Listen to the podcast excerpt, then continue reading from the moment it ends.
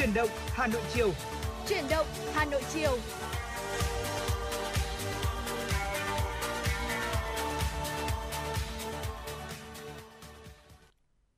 Xin kính chào quý vị thính giả, rất vui được gặp lại quý vị trong chương trình Chuyển động Hà Nội chiều. Tôi là Tuấn Anh và người đồng hành cùng tôi trong buổi chiều ngày hôm nay đó là Hồng Hạnh.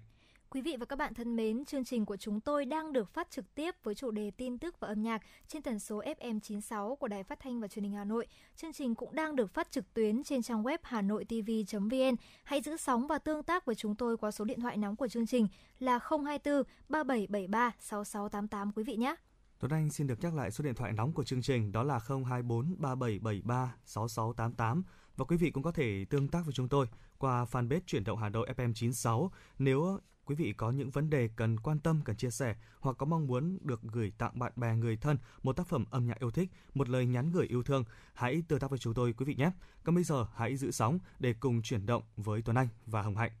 Ờ, anh Tuấn Anh ạ, thì có lẽ là Hồng Hạnh cảm thấy là bây giờ cũng đang là tiết trời vào thu rồi đúng không? Mà khi mà vào mùa thu tới thì anh Tuấn Anh có biết là đây là mùa gì không ạ? Mùa thu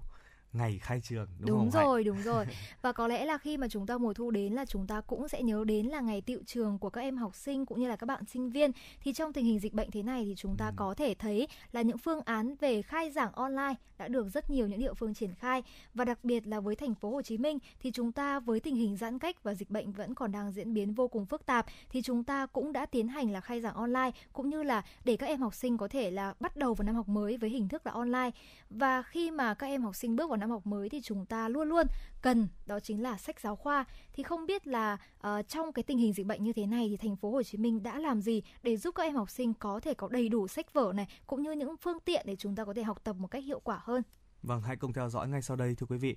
Uh, thành phố Hồ Chí Minh, Sở Giáo dục và Đào tạo, uh, giao giao thông vận tải cùng công an thành phố thì đã được đề nghị tạo thuận lợi để vận chuyển sách giáo khoa đến cho các học sinh. Và yêu cầu trên đã được Phó Chủ tịch Ủy ban nhân dân thành phố Hồ Chí Minh Dương Anh Đức đưa ra vào hôm à, 26 tháng 8 khi nhiều phụ huynh học sinh chưa có sách giáo khoa trước năm học mới. Nguyên nhân chủ yếu là việc vận chuyển sách từ các nhà xuất bản, nhà sách gặp khó khăn do giãn cách xã hội. Sở Giáo dục và Đào tạo Thành phố Hồ Chí Minh cũng đã yêu cầu các trường ra soát nhu cầu, số lượng sách giáo khoa thực tế cần cung cấp để phòng giáo dục đào tạo quận, huyện và nhà xuất bản phát hành sách cung ứng. Trước đó thì nhiều phụ huynh ở thành phố Hồ Chí Minh không thể mua sách giáo khoa trước thềm năm học mới cho con em của mình, dự kiến bắt đầu từ tháng 9 theo hình thức trực tuyến. Các đơn hàng sách giáo khoa đặt online đều nghẽn do đơn vị vận chuyển quá tải. Nhiều trường đặt mua sách cho tất cả học sinh nhưng không thể tiếp nhận bởi trường học đang được trưng dụng làm khu cách ly. Từ năm học 2021 đến năm học 2022, hai bộ sách giáo khoa lớp 2 và 6 sẽ được sử dụng thay thế sách hiện hành. Hơn 70 sách đạt chuẩn được Bộ Giáo dục và Đào tạo phê duyệt thuộc 4 đơn vị xuất bản bao gồm Giáo dục Việt Nam, Đại học Sư phạm Hà Nội, Đại học Sư phạm Thành phố Hồ Chí Minh và Đại học Quốc gia Thành phố Hồ Chí Minh. Trong đó thì nhà xuất bản Giáo dục Việt Nam chiếm ưu thế với 42 cuốn được phê duyệt, ờ, 18 lớp 2 và 24 của lớp 6. Nhà xuất bản Đại học Sư phạm Thành phố Hồ Chí Minh với ờ, 18 cuốn, với 8 cuốn ở lớp 2, 10 cuốn ở lớp 6. Nhà xuất bản Đại học Sư phạm 10 cuốn mỗi khối 5 và Đại học Quốc gia Thành phố Hồ Chí Minh thì hai cuốn đều ở là môn tiếng Anh. Sách giáo khoa lớp 2 và lớp 6 thì chủ yếu được lấy từ ba bộ là Cánh Diều, nhà xuất bản Đại học Sư phạm Thành phố Hồ Chí Minh, kết nối tri thức với cuộc sống, chân trời sáng tạo, nhà xuất bản Giáo dục Việt Nam. Tại Thành phố Hồ Chí Minh, hầu hết trường sử dụng các sách giáo khoa mới ở bộ chân trời sáng tạo. Các nhà xuất bản thì khuyến cáo rằng là trong trường hợp chưa thể mua được sách giáo khoa, học sinh có thể sử dụng miễn phí phiên bản điện tử của sách. Và từ đây thì chúng ta có thể thấy rằng là tất cả những các cấp, các ngành và các đơn vị, chúng ta đang cùng chung tay góp sức để có thể giúp cho những mầm non trẻ của chúng ta có thể là tiếp tục việc học hành bằng những cách thuận tiện và hữu hiệu nhất. Và ở đây thì Hồng Hạnh cũng cảm thấy là không chỉ là thành phố Hồ Chí Minh đâu, mà tất cả các tỉnh thành địa phương và kể cả Hà Nội chúng ta thì chúng ta cũng đã và đang tìm những cách thức hiệu quả nhất để giúp các em học sinh là chúng ta vừa có thể ở nhà này giãn cách và vừa có thể đảm bảo được cái việc học cho mình và tiếp thu kiến thức một cách hiệu quả nhất. Dạ vâng, đúng là như vậy. Ờ, sách giáo khoa thì có thể nói là một cái kim chỉ nam cho cả thầy cô cũng như là ờ, các học sinh. Cho nên là uh, vấn đề để chúng ta cung cấp sách cho học sinh đúng thời điểm trước năm học sẽ giúp cho các em cảm thấy là hứng khởi hứng hởi hơn với việc học của mình tránh Đúng việc rồi. là chúng ta sử dụng quá là nhiều máy tính bởi vì các em một năm vừa qua uh, hầu Cũng hết thì đã tiếp xúc với, với máy tính rất nhiều điện tử đúng không ạ và có lẽ là đến bây giờ thì Hồng Hạnh và Tuấn Anh cũng muốn gửi đến quý vị thính giả một ca khúc để chúng ta sẽ cùng bắt đầu với chuyển động Hà Nội chiều uh, bằng một ca khúc với nhạc điệu khá là vui tươi và trẻ trung và ngay bây giờ thì mời quý vị thính giả chúng ta cùng lắng nghe ca khúc Yêu là khi do ca sĩ Limis thể hiện.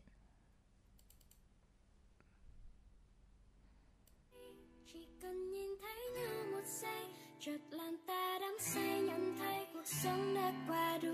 đầy. Yêu là khi chỉ cần được ở bên người ấy, hạnh phúc bé ôm lấy trái tim nhỏ bé này. Anh có biết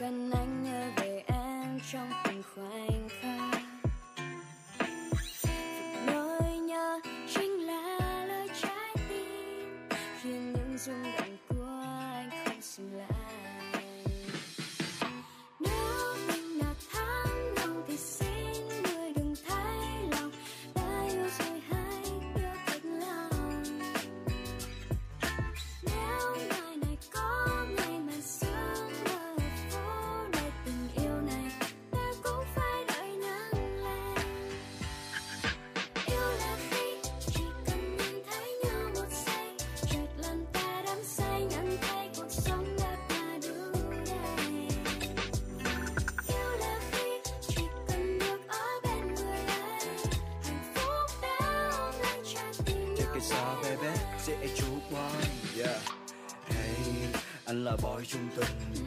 Em hãy nhìn vào trong khung hình Ờ, cô nàng nào xinh lung linh Đó là giây phút giây điệu ngay ngất em làm chàng trai rung rinh không giờ anh đến cạnh em mà em khiêu vũ nà Nếu cũng em muốn tặng anh một thôi sao đủ nà Để em dùng lưu bút, để em thật thu hút Và nếu em thích Sài Gòn biết Midnight thì mình vì phụ chú, Yeah, call me for the night đèn do my body right Hiểu là khi mà trong lòng hai Từ giờ chỉ chờ em kề vai. Nhắm đôi mắt và phiêu bồng Nắm tay ngắm chờ mai hồng. Có giây phút nào siêu lòng, Để anh coi đáng yêu không? Yêu là khi đưa em về khi chưa và anh tâm. Yêu là khi đưa em qua vào tháng trầm. Mưa.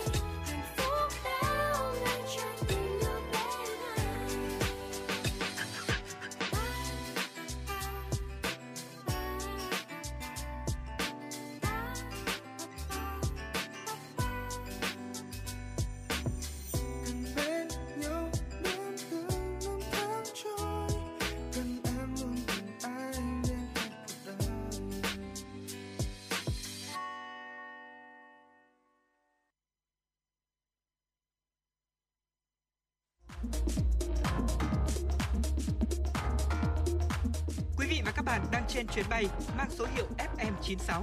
Hãy thư giãn, chúng tôi sẽ cùng bạn trên mọi cung đường. Hãy giữ sóng và tương tác với chúng tôi theo số điện thoại 024 3773 6688.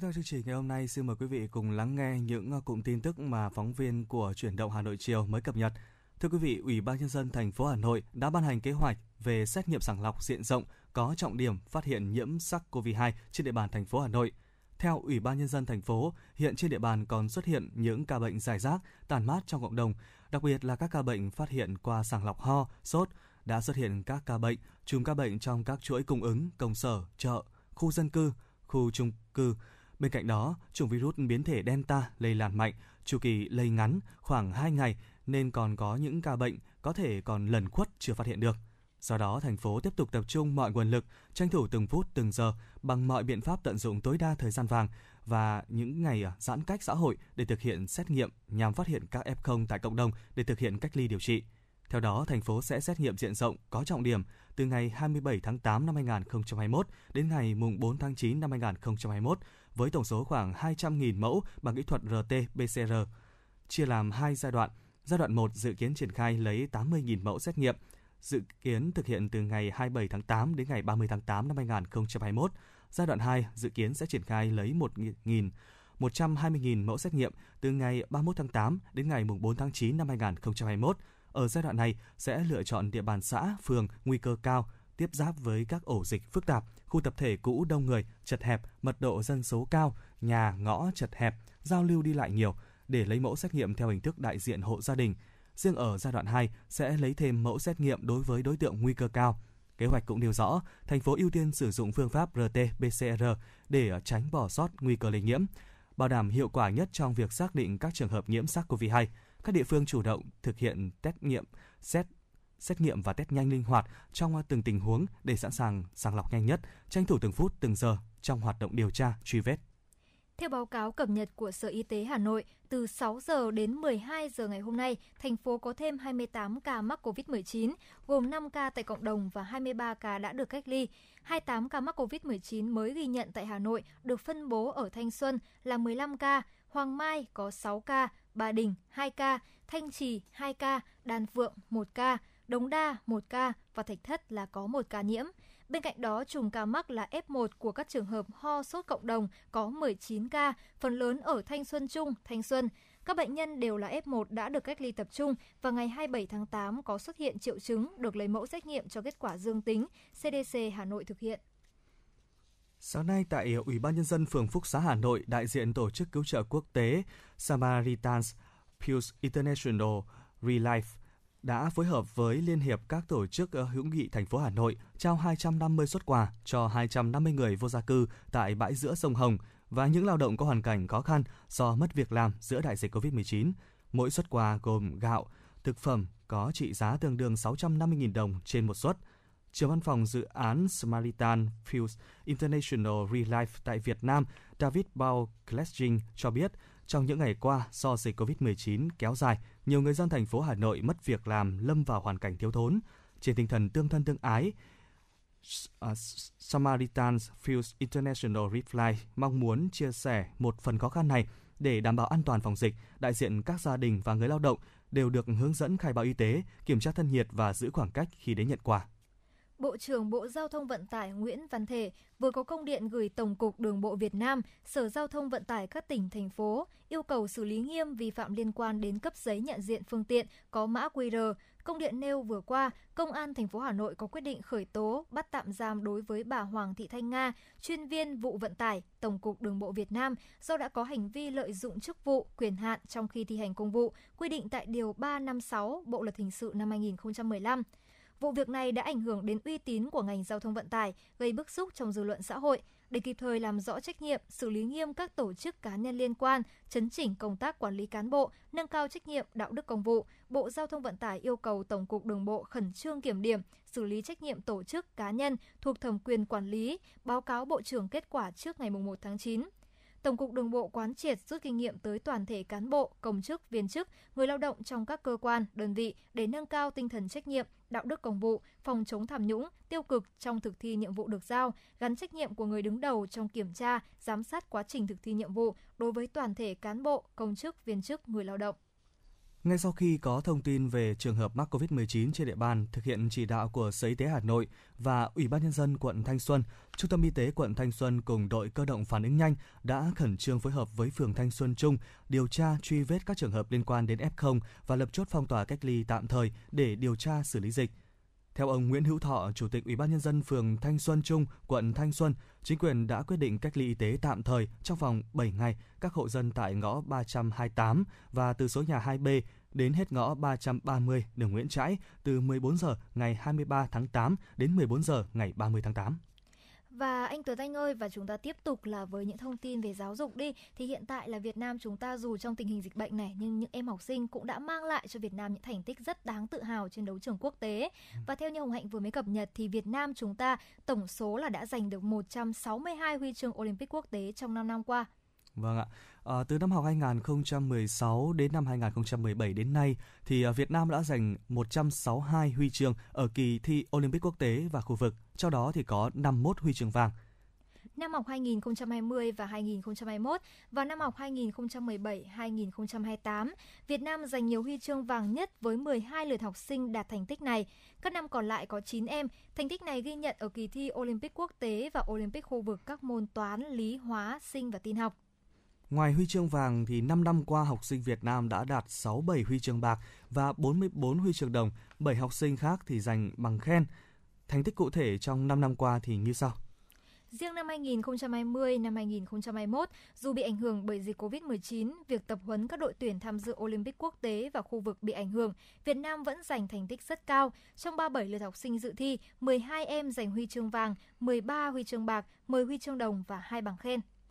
Hiện Bộ đã trình Thủ tướng để đề nghị khen tặng bằng khen cho 6 học sinh đạt thành tích xuất sắc trong kỳ thi Olympic quốc tế và Hội thi khoa học kỹ thuật quốc tế năm 2021. Bộ cũng trình Thủ tướng xét trình Chủ tịch nước tặng thưởng huân chương lao động hạng 3 cho 11 học sinh và huân chương lao động hạng nhì cho 8 em có thành tích đặc biệt xuất sắc trong các kỳ thi Olympic quốc tế.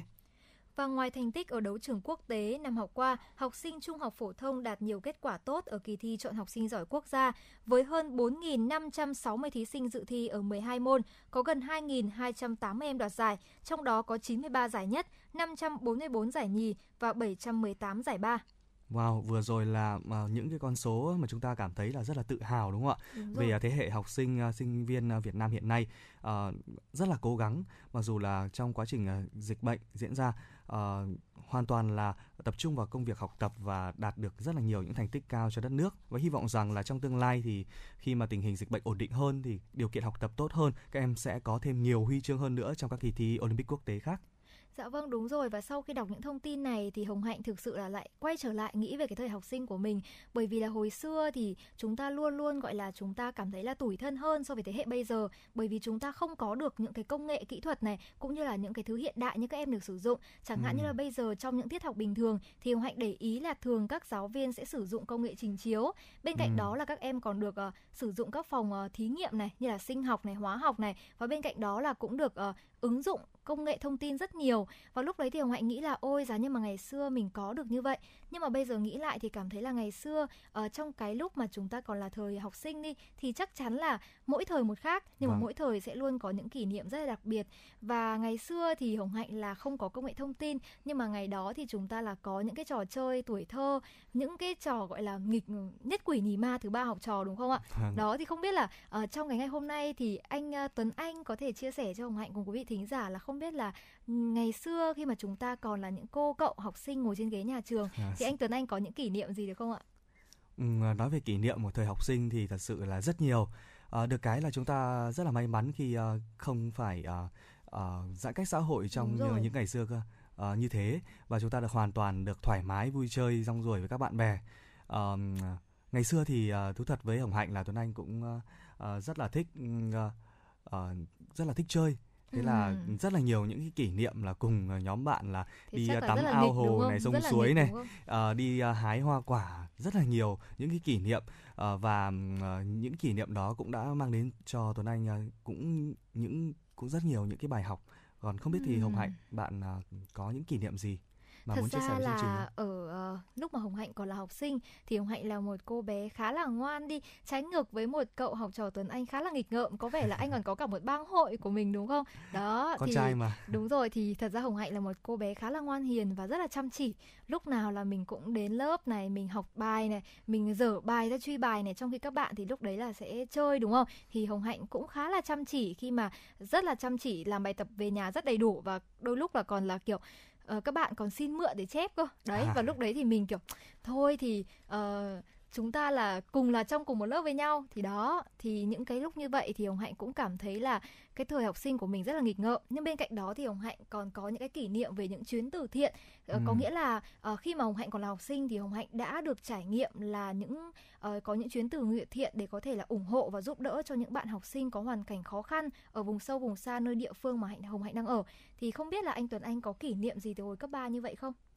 Hồi cấp 3 thì uh, Tuấn Anh cũng thường là gom uh, sách này, uh, gom quần áo này để gửi cho các em nhỏ ở những uh, nơi có hoàn cảnh khó khăn để các em có thể là uh, có thêm được uh, những cái đồ dùng học tập cũng như là uh, quần áo để trang trải cuộc sống. À, ngày hôm nay thì uh, trong trường quay thì uh, Tuấn Anh có quan sát thấy uh, quý vị thì không ở, ở trong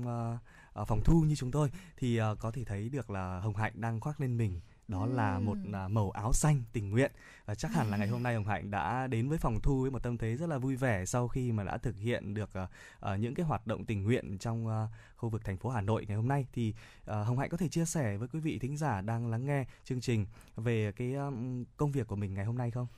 Cảm ơn anh Tuấn Anh rất nhiều khi mà đã cho Hồng Hạnh có cơ hội để có thể là được chia sẻ với quý vị thính giả những cái công việc cũng như là hành trình của Hồng Hạnh trong ngày hôm nay. Thì có lẽ là trong ngày hôm nay thì Hồng Hạnh đã trở thành một tình nguyện viên để có thể giúp những bạn sinh viên đang kẹt lại Hà Nội và đang có những hoàn cảnh khó khăn. Thì trong ngày hôm nay thì Hồng Hạnh cũng đã cùng với đoàn trường dậy từ rất là sớm để có thể chuẩn bị này thì ờ, mọi người sẽ cùng nhau dỡ hàng hóa này bên cạnh đó là chúng ta vẫn rất là tuân thủ nghiêm ngặt những nguyên tắc 5K và Hồng Hạnh từ sáng đến giờ là đã mặc cho mình là một bộ đồ bảo hộ kín mít từ đầu tới chân luôn. Và thực sự là ngày trước khi mà Hồng Hạnh nhìn những ờ, bạn tình nguyện viên ở tuyến đầu chúng ta mặc những bộ đồ bảo hộ đã cảm thấy rất là thương các bạn rồi bởi vì trời vô cùng nắng nóng. Nhưng mà đến tận ngày hôm nay thì có lẽ là Hồng Hạnh mới thực sự thấu hiểu được cảm giác của các bạn. Khi mà trong những ngày nắng nóng như thế này mình mặc bộ đồ mình cảm giác là rất là bức bối khó chịu. Bên cạnh đó là khi chúng ta đeo những cái loại găng tay mỏng và bó sát và liên tục phải sử dụng cồn sát khuẩn thì thực sự là tay của mình rất là dễ bị khô da và nó rất là khó chịu. Và đến tận ngày hôm nay thì Hồng Hạnh mới thực sự là gọi là thấu hiểu được tất cả những nỗi khổ của các bạn tình nguyện viên. Và thực sự là có lẽ là qua cái lần tình nguyện này thì Hồng Hạnh cũng muốn gửi lời cảm ơn sâu sắc nhất đến tất cả những bác sĩ, những ờ, chú bộ đội công an đang ở tuyến đầu và đặc biệt là những bạn tình nguyện viên đã gọi là chúng ta sử dụng sức trẻ của mình, sự nhiệt huyết của mình để có thể cùng nhau giúp đỡ mọi người vượt qua đại dịch. Vâng, à, màu áo xanh tình nguyện có thể nói là thương hiệu của à, sinh viên Việt Nam luôn sẵn sàng xả thân và luôn luôn là à, vì những mục đích cao cả của xã hội đóng góp cho xã hội à, bằng chính những cái sức lực của bản thân mình, sức trẻ của bản thân. Và bây giờ thì chúng ta sẽ cùng à, tạm gác lại câu chuyện về à, những cái thông tin à, ngày hôm nay. À, hãy cùng thư giãn một chút với ca khúc mang tên à, Gác lại âu lo với à, phần thể hiện của ca sĩ Mule và nhóm Đà Lạt. Xin mời quý vị cùng thưởng thức.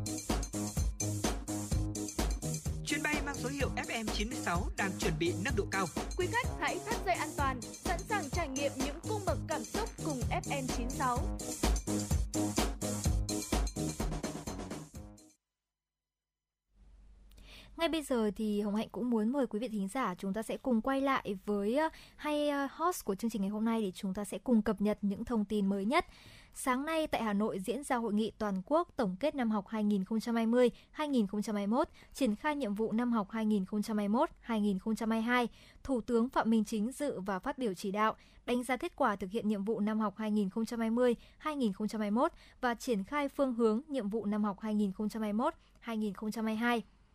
Thứ trưởng Bộ Giáo dục và Đào tạo Hoàng Minh Sơn cho biết, ngành giáo dục đã hoàn thành mục tiêu kép, vừa đảm bảo an toàn trong phòng chống dịch COVID-19, vừa hoàn thành kế hoạch năm học, tiếp tục hoàn thiện thể chế, nâng cao một bước hiệu quả quản lý nhà nước về giáo dục, đào tạo, sắp xếp quy hoạch mạng lưới cơ sở giáo dục, đào tạo hợp lý hơn, chất lượng giáo dục các cấp học và hoạt động giáo dục được nâng lên. Về những tồn tại hạn chế, ông Hoàng Minh Sơn cho biết,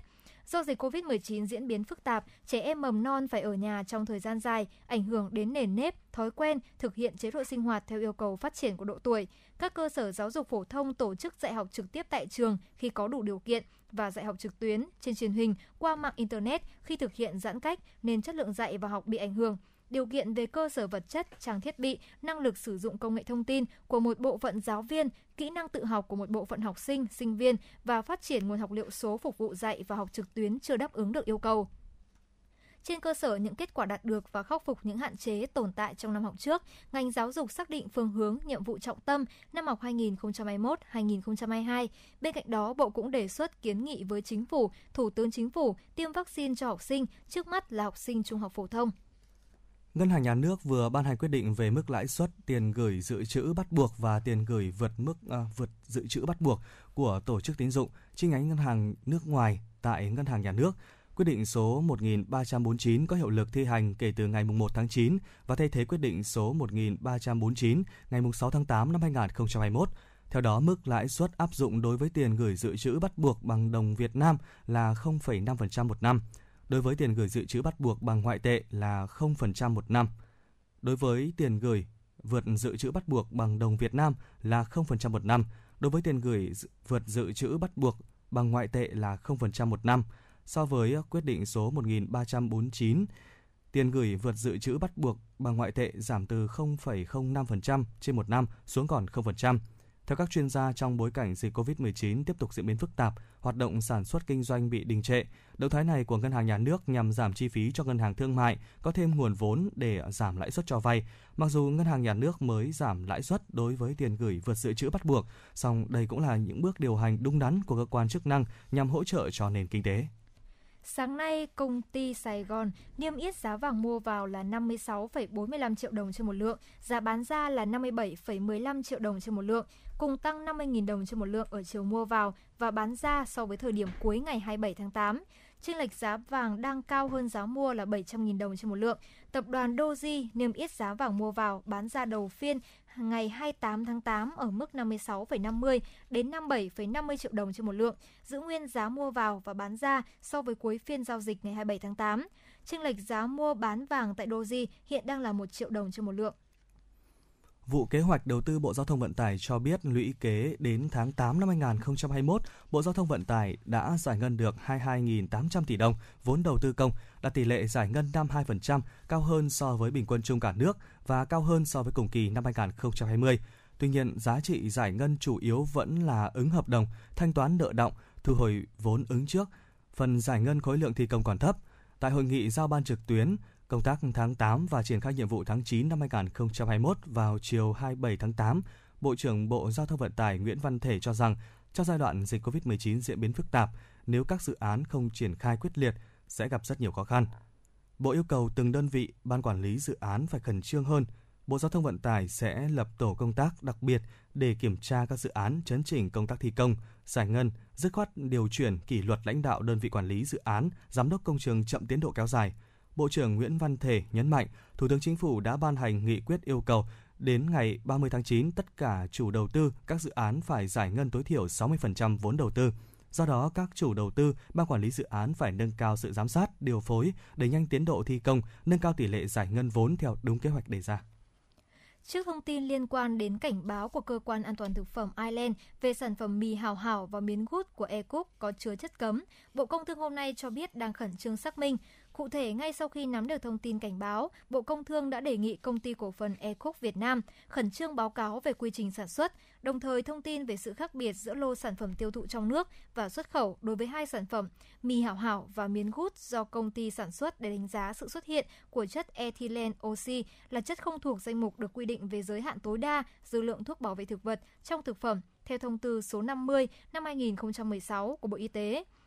Trong sản phẩm như cảnh báo nêu, Bộ Công Thương cũng đã chỉ đạo các đơn vị chức năng phối hợp giả soát toàn bộ danh mục sản phẩm do công ty cổ phần Ecook Việt Nam đang phân phối trong nước, kiểm tra, xác minh làm rõ quy trình sản xuất và xác định các vi phạm để bảo vệ quyền lợi người tiêu dùng. Theo quy định của Luật An toàn thực phẩm Việt Nam, các tổ chức cá nhân sản xuất, kinh doanh thực phẩm vi phạm pháp luật về an toàn thực phẩm thì tùy theo tính chất, mức độ vi phạm mà bị xử lý vi phạm hành chính hoặc bị truy cứu trách nhiệm hình sự. Nếu gây thiệt hại thì phải bồi thường và khắc phục hậu quả theo quy định của pháp luật. Quý vị thân mến, à, chúng ta đang à, bước vào những ngày à, giãn cách và chắc chắn rằng thì mỗi chúng ta đều sẽ có được những cái phương tiện để chúng ta giải trí trong mùa dịch phải không nào? Và Tuấn Anh thì thường giải trí bằng việc xem phim, không biết Hồng Ừ. Hạnh thì như, như thế nào? Và khi xem phim thì bạn à, thường à, sử dụng à, Ứng phần mềm nào, nào, ứng dụng nào? Bởi vì gần đây thì Tuấn Anh thấy cũng có rất là nhiều những trang web mà up phim lên trên mà website nhưng mà là những trang phép web phim lậu Đúng và được chính quyền đã vào cuộc xử lý rất là nhiều Ờ, mà chúng ta xem phim web trên web lậu thì sẽ rất là ảnh hưởng đến những người sáng tạo ra những nội dung của những bộ phim. Vậy thì có cách nào mà xem phim lại vừa giảm bớt chi phí này mà lại vừa đảm bảo là chúng ta à, hoàn toàn trả phí cho cái bộ phim đó Đúng rồi, thật ra là những cái lời tâm tư của Tuấn Anh vừa nói cũng là những điều mà Hồng Hạnh và rất nhiều những bạn sinh viên như Hồng Hạnh chúng ta đều quan tâm. Bởi vì sinh viên mà thì chúng ta thường sẽ không có một cái nguồn tài chính quá lớn. Đúng nhưng mà rồi. bên cạnh đó thì chúng ta cũng nên tôn trọng sự sáng tạo của những người sản xuất ra nội dung phim. Vì thế mà chúng ta cũng không nên là chúng ta truy cập những ờ, trang web phim lậu mà chúng ta hãy tôn trọng những người sáng tạo ra nội dung bằng cách là chúng ta sẽ xem phim từ những ứng dụng những phần mềm trả phí. Nhưng mà làm thế nào để những sinh viên như Hồng Hạnh là có thể sử dụng những ờ, gọi là những ứng dụng uh, tải phim vô cùng là uh, mượt mà và cũng có rất nhiều những bộ phim hấp dẫn mà lại giá thành vô cùng là rẻ. Thì ngay hôm nay thì có lẽ là Hồng Hạnh cũng uh, muốn chia sẻ cho anh Tuấn Anh và quý vị thính giả đó chính là Galaxy Play đã hợp tác với Shopee Pay tung ưu đãi phim chỉ 1.000 đồng trong mùa dịch. Và lúc này thì Galaxy Play hợp tác với ví điện tử Shopee Pay từ tháng 8. Theo đó, người dùng được nhận ưu đãi mua gói xem phim, thuê phim chỉ từ 1.000 đồng. Với mục tiêu là chung tay góp phần nâng cao sức khỏe tinh thần cho khán giả yêu phim trong thời gian giãn cách, Galaxy, Galaxy Galaxy Play và Shopee Pay đã tung ra hàng nghìn ưu đãi cùng với dịch vụ xem phim tại nhà an toàn và vô cùng chất lượng. Vâng và chương trình này thì sẽ kéo dài từ nay đến hết ngày 30 tháng 9 với số lượng có hạn. Thời hạn kích hoạt phim thuê lên đến 30 ngày kể từ thời điểm đăng ký và thời gian xem phim là 48 giờ kể từ lần xem đầu tiên. Ngoài ra thì người dùng thanh toán các gói xem và thuê phim khác bằng ví Shopee Pay còn được hưởng thêm nhiều ưu đãi khác gồm mà giảm trực tiếp 100% đối tối đa là 50.000 đồng cho đơn từ 5.000 đồng với khách hàng mới, giảm trực tiếp từ 50% tối đa 30.000 đồng cho đơn từ 5.000 đồng với chương trình ưu đãi bạn thân. Độc giả xem chi tiết chương trình. Tại uh, à, bây giờ thì chúng ta sẽ cùng đến với ờ, những cái thông tin chi tiết hơn chẳng hạn như là sở hữu độc quyền các bộ phim đình đám của điện ảnh Việt như là Tiệc trong máu, Gái già lắm chiêu ba, Mắt biếc, Bố già cùng nhiều thể loại phim đa dạng, Galaxy Play đã thu hút hàng triệu khách hàng đăng ký và thuê phim. Theo đại diện của đơn vị thì với chất lượng hình ảnh Full HD, 4K và âm thanh Dolby 5.1, Galaxy Play hứa hẹn đem đến trải nghiệm xem phim không khác gì tại dạp. Người dùng có thể an tâm ở nhà cùng gia đình trong thời điểm dịch bùng phát và thưởng thức hàng nghìn bộ phim hay và hấp dẫn. Ngoài ra thì hiện nay Galaxy Play thì có hai danh mục sản phẩm đó là gói thuê bao tháng. Khi đăng ký dịch vụ gói này thì à, khách sẽ được xem toàn bộ các nội dung trong danh mục à, gói mình không giới hạn số lượng và số lần xem trong một tháng. Các nội dung trong gói này cũng à, bao gồm danh mục phim thuê, bao gồm hai gói cước. Gói Galaxy Play cao cấp giá cước từ 70.000 đồng một tháng, người dùng có thể xem cùng một lúc trên 5 màn hình ở nhiều thiết bị khác nhau. Gói Galaxy Play Mobile thì giá cước là 100.000 đồng trong 6 tháng. Người dùng có thể xem các thiết bị di động và giới hạn một màn hình. Phim thuê thì đối với ờ, một số phim chọn lọc trên hệ thống Galaxy Play, khách hàng sẽ trả phí để xem trong vòng 48 giờ mà không cần sở hữu gói cước nào của Galaxy Play. Giá thuê dao động từ 50.000 đồng xem trên nhiều thiết bị hoặc 22.000 đồng chỉ xem trên một thiết bị di động và có thể nói là à, động thái này của Galaxy Play thì cũng khá là tương đồng với một ứng dụng mà Tuấn Anh cũng đang sử dụng trong thời gian gần đây đó là Netflix. Ừ. Uh, giá cả thì cũng không quá là chênh nhau quá nhiều. Ví dụ như là Netflix cũng khoảng từ 70.000 đồng thôi là bắt đầu là có thể sử dụng được rồi. Thế nhưng mà để xem 4K thì đắt hơn một chút là Đúng đến rồi. khoảng 260.000 đồng một ừ. tháng thì cũng tùy theo điều kiện kinh tế của chúng ta Đúng thôi rồi. nhưng mà thực sự thì Tuấn Anh cũng như Hồng Hạnh cũng rất là muốn khuyến khích quý vị tính giả là chúng ta nếu có điều kiện thì chúng ta hãy bỏ tiền ra để sử dụng những cái sản phẩm mà có thể nói là mang chất xám của các đạo diễn những biên kịch họ đã uh, vất vả làm ra những cái bộ phim như vậy. Dạ vâng đúng rồi. Và cũng mong rằng là với những cái động thái vô cùng tích cực từ những phía ứng dụng của phim thì chúng ta sẽ cùng nhau chúng ta ở nhà cùng với gia đình của mình, những người bạn thân của mình để chúng ta sẽ xem phim này. Và bên cạnh đó là cùng nhau kết nối chia sẻ yêu thương, cùng nhau tâm tình chuyện trò. Và có thể là uh, qua những bộ phim này thì chúng ta sẽ kết nối những thành viên của gia đình lại gần nhau hơn. Và vì thế mà chúng ta tuy là giãn cách ở nhà nhưng mà tình cảm và những uh, sự kết nối giữa những thành viên trong gia đình thì sẽ tăng lên và yên tâm là trước những cái mùa giãn cách hay là dịch bệnh dù có khủng hoảng như thế nào thì bên cạnh chúng ta vẫn luôn là những người thân yêu và gia đình của chúng ta thì sẽ tiếp tục uh, để có một tình yêu thương lan tỏa hơn đúng không ạ? Dạ vâng ạ, trước khi mà chúng ta đến với à, những à, thông tin tiếp theo thì à, bây giờ lại trở về với không gian âm nhạc của truyền động Hà Nội FM96. Nếu như quý vị thính giả đang có mong muốn yêu cầu những ca khúc âm nhạc mà mình muốn lắng nghe trên sóng của chúng tôi thì hãy liên hệ ngay với số điện thoại là 024 3773 6688 quý vị nhé. Còn ngay bây giờ thì chúng tôi sẽ truyền tải đến cho quý vị ca khúc mang tên uh, Cầu hôn với giọng ca của ca sĩ Văn Mai Hương.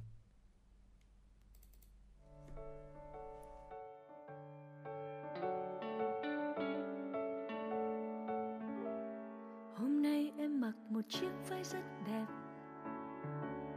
Đi trên đôi giày mòn gót anh đã tặng. Đôi tay em cầm một đóa hoa tú cầu. Loài hoa khi xưa anh thích. Mình hẹn nhau trên ngọn đồi đón nắng gió. Em có mang chiếc radio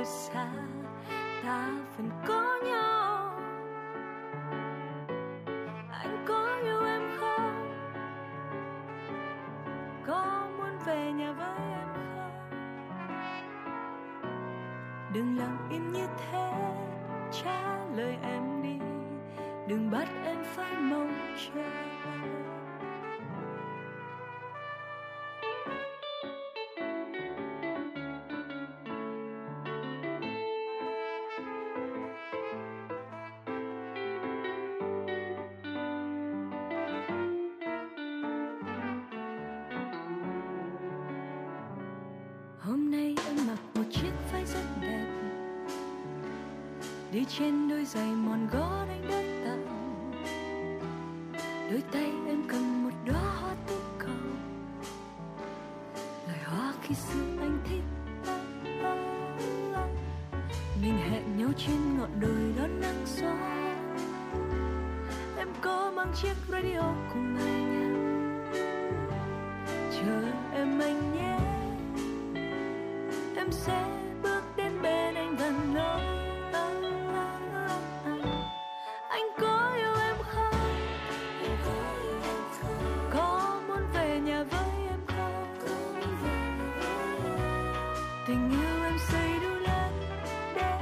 để dù rời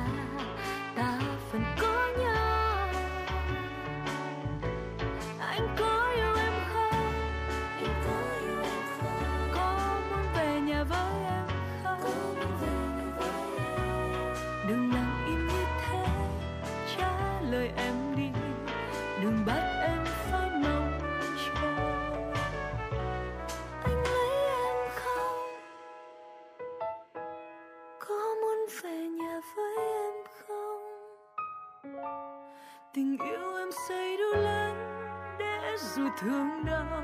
ta vẫn có nhau.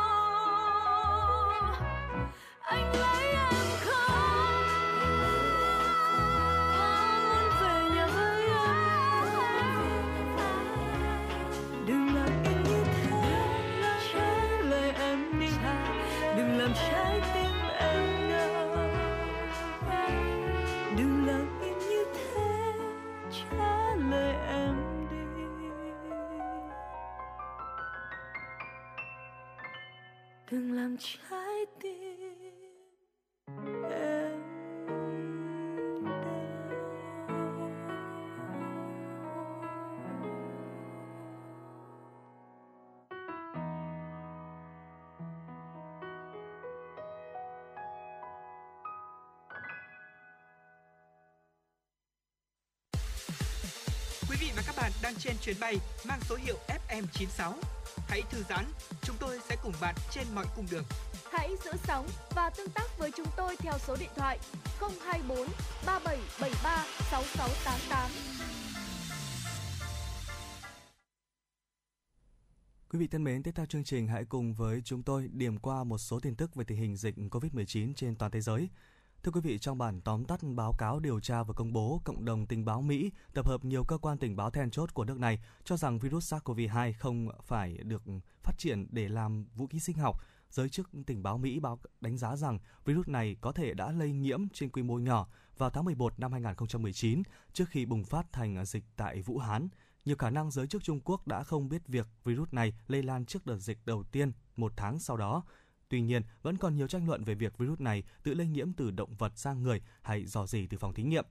Sau thông tin này, Tổng thống Mỹ Joe Biden cho biết Mỹ sẽ tiếp tục làm việc với các đồng minh để yêu cầu Bắc Kinh cung cấp thêm thông tin, còn phía Trung Quốc hiện chưa đưa ra phản ứng về các thông tin trên. Tại Nga, tốc độ tiêm chủng được cho là đang chậm lại kể từ giữa tháng 8. Ước tính chỉ có hơn 35 triệu người trong tổng số 146 triệu người đã tiêm đủ liều. Giới chức Nga nhận định biến thể Delta lây lan rất nhanh cùng với tỷ lệ tiêm chủng vẫn ở mức thấp là hai nguyên nhân khiến làn sóng dịch thứ ba ở nước này tiếp tục diễn biến nguy hiểm. Xét theo tổng số ca mắc COVID-19, Nga đang là quốc gia chịu tác động nghiêm trọng thứ tư trên thế giới với gần 6 triệu 850 nghìn ca. Tháng 7 vừa qua cũng là tháng nước Nga ghi nhận số ca tử vong cao nhất trong đại dịch này với hơn 50.400 người không qua khỏi. Thủ đô Moscow, tâm điểm dịch bệnh tại Nga và một số khu vực khác đã bắt buộc tiêm chủng cho nhiều nhóm đối tượng và thực hiện nhiều biện pháp khuyến khích người dân tiêm phòng. Tuy nhiên, tốc độ tiêm chủng được cho là đang chậm lại kể từ giữa tháng 8. Ước tính chỉ có hơn 35 triệu người trong tổng số 146 triệu người đã tiêm đủ liều vaccine phòng COVID-19. Còn tại Ấn Độ trong 3 ngày gần đây thì đang chứng kiến đà tăng trưởng trở lại số ca mắc mới và tử vong do COVID-19. Trong 24 giờ qua, Ấn Độ ghi nhận thêm 44.600 ca mắc mới. Đây là ngày thứ hai liên tiếp số ca nhiễm mới virus COVID-19 ở quốc gia Nam Á này cao hơn 40.000. Trước tình hình dịch bệnh diễn biến xấu trở lại, chính phủ Ấn Độ đã yêu cầu chính quyền các bang Kerala và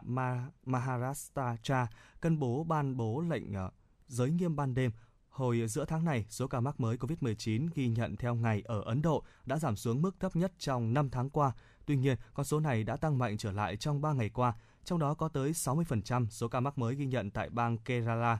Thời gian vừa diễn ra một lễ hội lớn. Trước đó, Bộ Y tế Ấn Độ thông báo tỷ lệ bệnh nhân COVID-19 bình phục ở nước này đã tăng lên tới 97,63%. Hiện có tổng cộng trên 31,8 triệu bệnh nhân đã khỏi bệnh. Theo Bộ Y tế Ấn Độ, việc các ca bệnh phục hồi liên tục tăng đã có phần làm giảm số ca tử vong. Trong 24 giờ qua, đã có thêm 32.926 bệnh nhân bình phục. Số ca dương tính với virus SARS-CoV-2 hiện đang được điều trị ở nước này là 351.464 bệnh nhân, trong đó số ca phải điều trị tích cực chỉ chiếm 1,02%.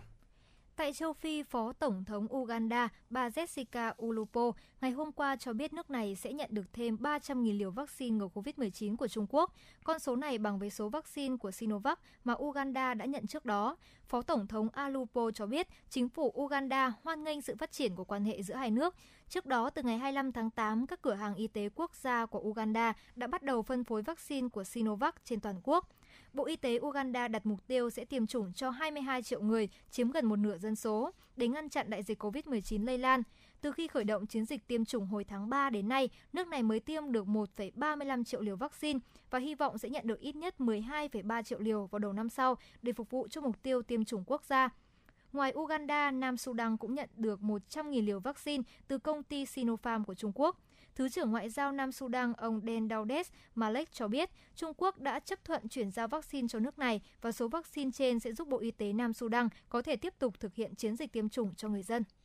Còn tại ờ, Trung Quốc thì đã vừa công bố rằng việc cổ suý cho văn hóa làm việc 996 là hành vi bất hợp pháp. Văn bản ờ, vừa được Tòa án Nhân dân tối cao Trung Quốc cùng Bộ Nguồn Nhân lực và An sinh xã hội nước này công bố. Cụ thể, văn bản này khẳng định việc tuân thủ quy định quốc gia về giờ làm việc là trách nhiệm của chủ doanh nghiệp và việc cố tình khuyến khích hay thúc ép nhân viên phải làm việc quá giờ kéo dài là hành vi vi phạm pháp luật. Văn hóa 996 hiện đang ngày càng phổ biến trong nhiều doanh nghiệp của Trung Quốc. Việc chấn chỉnh hoạt động này diễn ra trong bối cảnh nước này đang siết chặt quản lý nhiều lĩnh vực, đặc biệt là các ông lớn công nghệ vốn đặc biệt ưa chuộng văn hóa 996. Hiện tại thì ca khúc do đạo diễn Xuân Phúc viết lời, Quốc Vũ sáng tác nhạc và hòa âm. Cẩm Vân cho biết MV Sài Gòn mùa thương là món quà gửi tặng bạn bè, khán giả thời giãn cách, cũng là sản phẩm chị thực hiện để đỡ nhớ nghề. Gia đình nghệ sĩ quay MV tại nhà bằng điện thoại, sau đó CC Trương biên tập và chỉnh sửa video. MV mở đầu bằng những cảnh đường phố trung tâm Sài Gòn vắng vẻ vì giãn cách xã hội trên nền giai điệu pop với tiếng đệm là guitar. Gia đình nghệ sĩ hát về những ngày con đường vắng, quán quen thành xa lạ, chiếc lá rơi, nghe hơi thở mệt nhoài. Ở điệp khúc thì bài ca ngợi tình của Sài Gòn, đó chính là Sài Gòn mùa thương, nghe đau từng con phố, giữa nhọc nhằn vẫn tìm cách thương nhau. Từng học sáng tác ở Nhạc viện Thành phố Hồ Chí Minh, Xuân Phước cho biết mất 15 ngày để viết ca khúc. Thời gian qua tham gia công tác cứu trợ, ảnh xúc động trước cảnh các bạn bè tiếp tế lương thực cho bà con nơi phong tỏa, những chuyến xe không đồng chở oxy. Anh nói, mấy mươi năm sống ở thành phố, lần đầu tiên tôi không thấy được những cơn gió mang theo cánh hoa sao của hàng cổ thụ, báo hiệu mùa mưa Sài Gòn sắp bắt đầu, hay cảnh người ta chen chúc nhau trong cái nắng oi ả. Tôi cảm nhận được Sài Gòn chỉ có mùa duy nhất, đó là mùa thương. Nhiều nghệ sĩ đang hưởng ứng phong trào sáng tác ca khúc gợi cảm hứng lạc quan thời dịch. Làn sóng này được khởi xướng từ đợt dịch đầu tiên vào năm ngoái và gần đây trở lại với nhiều ca khúc được khán giả đón nhận như Sài Gòn ơi, Xin lỗi cảm ơn do Tuấn Hưng và Khắc Việt, Sài Gòn tôi sẽ do Thái Dương, Cô Vi đi xa, Dế chất, Gửi vô vào Nam, Ánh Tuyết. Có thể nói là uh, các cái uh, nghệ sĩ, những ờ, người sáng tác ra những ca khúc này ờ, đã một cách nào đó truyền tải được những cái thông điệp rất là tích cực đến với cộng đồng sau khi nghe những cái ca khúc này ờ, với những lời nhắn gửi cũng như là những lời động viên hay là chia sẻ những cái khó khăn thì chắc chắn rằng ai trong chúng ta cũng sẽ cảm nhận được bản thân mình trong những cái ca khúc mà các người nghệ sĩ gửi đến trong mùa dịch như thế này. Dạ vâng và lúc nãy thì có lẽ là Hồng Hạnh cũng đã nhận được một yêu cầu âm nhạc của một quý vị thính giả. Và quý vị thính giả thì có yêu cầu là gửi đến hai host của chương trình là ca khúc là Tình yêu ngủ quên. Và ngay sau đây thì có lẽ là Hồng Hạnh cũng muốn được uh, mời quý vị thính giả chúng ta sẽ cùng nhau lắng nghe ca khúc Tình yêu ngủ quên do ca sĩ Hoàng Tôn và Ly Hân thể hiện.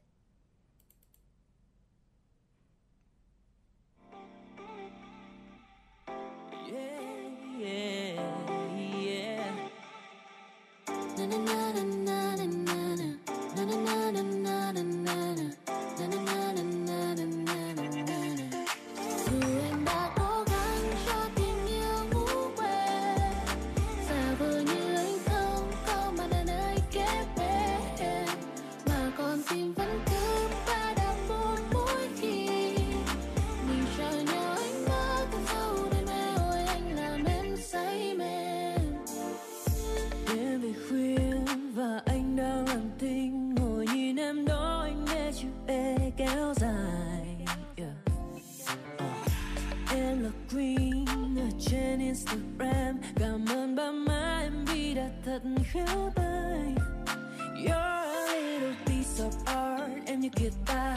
Tâm vào em anh không thể làm việc khác. Suy tư nhiều đêm Em anh nhiều thêm Baby, falling around me cause anh có nhiều fame yeah. với anh em không cần thiết đâu.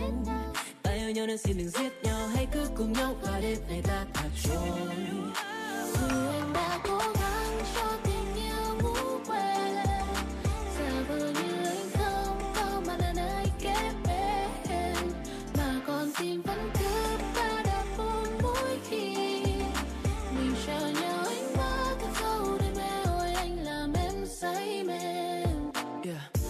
chỉ vẫn biết em khi một mình Em đã trải qua đôi bạc cuộc tình Em có thể tin anh khi em nói ra hết những bí mật của em Ta sẽ cùng giúp nhau hàn gắn bao tổn thương Đau khô giọt nước mắt mà đôi mi còn vương Hôn nhau ở trên xe khi kính phủ mưa sương I'm gonna get it right Em yêu ai, em yêu ai? Post cái thứ lên face em là bao nhiêu like? Khi em hay thì em so fly. Nếu muốn giữ lại khoảnh khắc này thì anh đâu sai à? Thôi anh nô đây, ai mà không thấy? Ba lần sẽ cùng nhau thì anh đều lưu hình trong mây? Giữ cho mình anh cho mình anh mà thôi.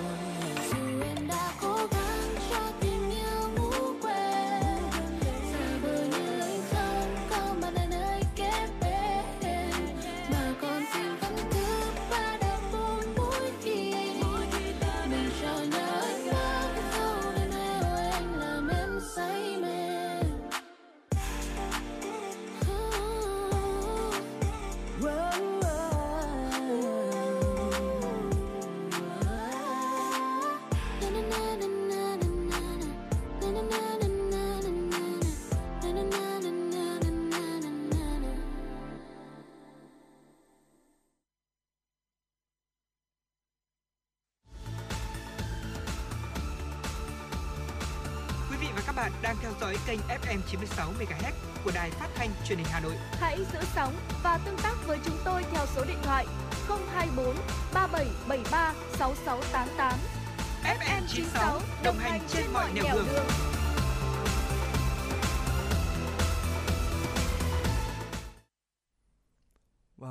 vị đã quay trở lại với à, chuyển động Hà Nội chiều. Và quý vị hãy nhớ rằng là chúng tôi sẽ còn tiếp tục tiếp sóng chương trình đến à, 18 giờ chiều ngày hôm nay với rất nhiều những tin tức hấp dẫn khác đang chờ đón quý vị nên à, đừng bỏ lỡ những tin tức này quý vị nhé. À, ngoài ra thì chúng tôi cũng rất mong muốn quý vị sẽ cùng kết nối với hotline của chương trình 024 3773 6688 để cùng với chúng tôi trò chuyện về những vấn đề của cuộc sống hay chỉ đơn giản là yêu cầu chương trình phát ra những bản nhạc mà mình yêu thích quý vị nhé. Ngoài ra thì bây giờ ờ, chúng tôi cũng đã có mặt trên các nền tảng như là Facebook Ừ. ờ, với trang chuyển động Hà Nội FM96 quý vị có thể truy cập ờ, ờ, trên ờ, thanh tìm kiếm để có thể tìm ra và follow cùng ờ, với các admin ờ, cập nhật những tin tức mới trên Facebook. Ngoài ra thì những ai sử dụng iPhone ờ, có thể là truy cập vào postcard ở trên iPhone và có thể lắng nghe chúng tôi quý vị nhé.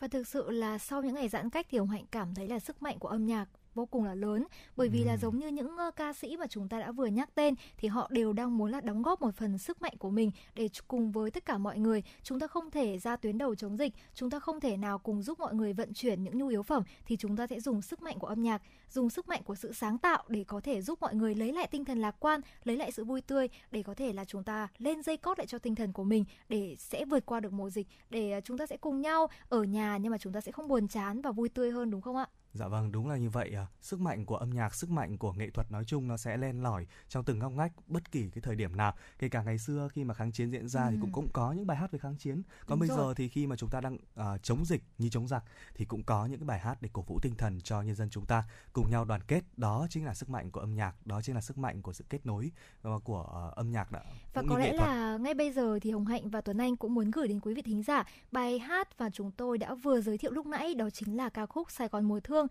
và ngay bây giờ thì chúng ta hãy cùng nhau lắng nghe giai điệu của ca khúc Sài Gòn mùa thương, quý vị nhé.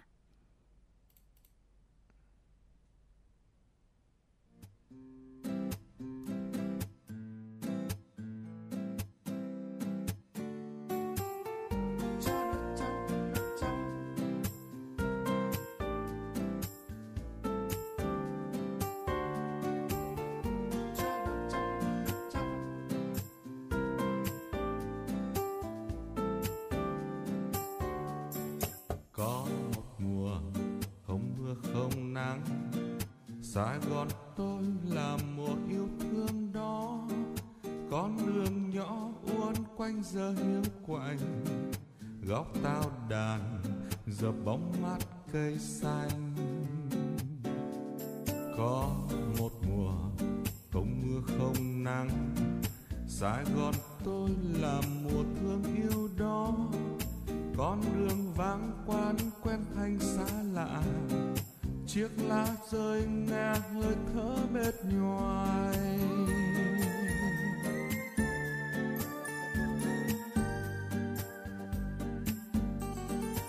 Sài Gòn ơi, Sài Gòn ơi, Sài Gòn mùa thương nghe đau từng con phố. Giữa nhọc nhằn vẫn tìm cách thương nhau. Mẹ ơi đừng lo em ơi đừng sợ nép vào lòng thành phố bao dung. Sài Gòn ơi, Sài Gòn ơi, Sài Gòn của anh không đau thương vì lửa khói. Ánh mắt hao gầy quan quại với cơn đau. Sài Gòn của em thêm một lần giống bề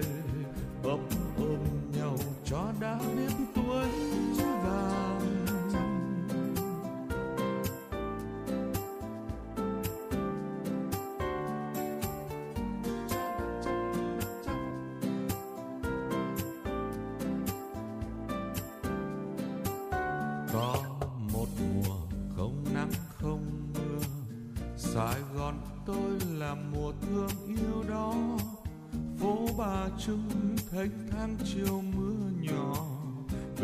Bạch đằng gợn gió lao sao.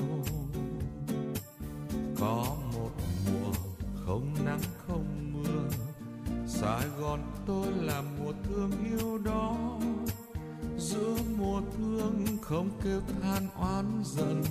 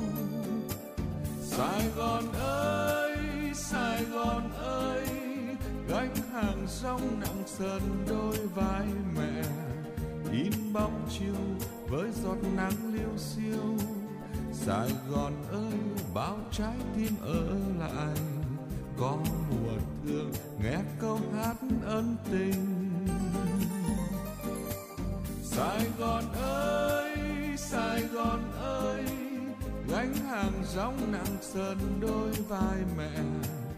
in bóng chiều với giọt nắng liêu xiêu Sài Gòn ơi bao trái tim ơi.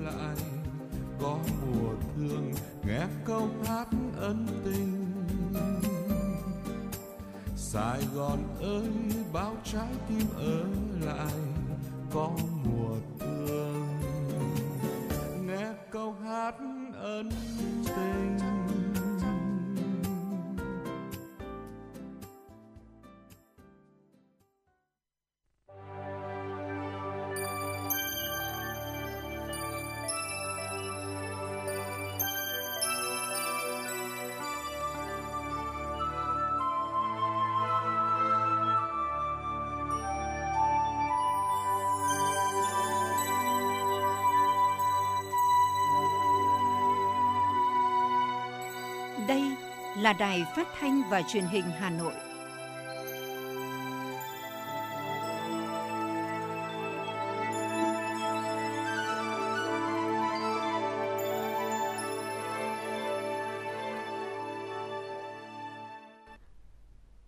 Quý vị và các bạn thân mến, bây giờ là khung giờ dành cho chương trình chuyển động Hà Nội chiều. Chương trình đang được phát sóng trực tiếp trên kênh FM tin tức Hà Nội tần số 96 MHz của Đài Phát thanh và Truyền hình Hà Nội. Chương trình này cũng được phát trực tuyến trên trang web hanoitv.vn. Nếu bỏ lỡ khung giờ phát sóng này, các bạn cũng có thể nghe lại trên trang hanoitv.vn. Còn bây giờ mời quý vị thính giả hãy cùng với Hồng Hạnh và Tuấn Anh khám phá những thông tin hấp dẫn trong chương trình ngày hôm nay. Thưa quý vị, sáng nay Thủ tướng Chính phủ Phạm Minh Chính đã dự hội nghị toàn quốc tổng kết năm học 2020-2021, triển khai nhiệm vụ năm học 2021-2022 do Bộ Giáo dục và Đào tạo chủ trì. Hội nghị được tổ chức theo hình thức trực tuyến, kết nối với 63 điểm cầu tại các tỉnh, thành phố và hơn 400 điểm cầu tại các cơ sở giáo dục đại học. Năm học 2020-2021 diễn ra trong bối cảnh dịch COVID-19 bùng phát trở lại và diễn biến phức tạp đã ảnh hưởng rất nghiêm trọng đến tất cả các ngành, lĩnh vực, trong đó có giáo dục đào tạo. Để thích ứng trước tình hình đó, ngành giáo dục đào tạo các tỉnh, thành phố trong cả nước đã chủ động chuyển trạng thái hoạt động, thực hiện nhiều nhiệm vụ, giải pháp để hoàn thành mục tiêu kép vừa phòng chống dịch COVID-19 hiệu quả, bảo đảm an toàn cho học sinh, sinh viên và đội ngũ nhà giáo, cán bộ quản lý giáo dục, vừa hoàn thành nhiệm vụ và giải pháp năm học 2020-2021. Đặc biệt trong bối cảnh dịch bệnh COVID-19, ngành giáo dục và đào tạo đã đẩy mạnh ứng dụng công nghệ thông tin và chuyển đổi số, nhờ đó chất lượng giáo dục các cấp học và hiệu quả hoạt động giáo dục được nâng lên. Đối với năm học 2021-2022 là năm học đầu tiên ngành giáo dục thực hiện các chủ trương, đường lối chính sách lớn của Đảng, Quốc hội, Chính phủ nhiệm kỳ 2021-2026. Đặc biệt,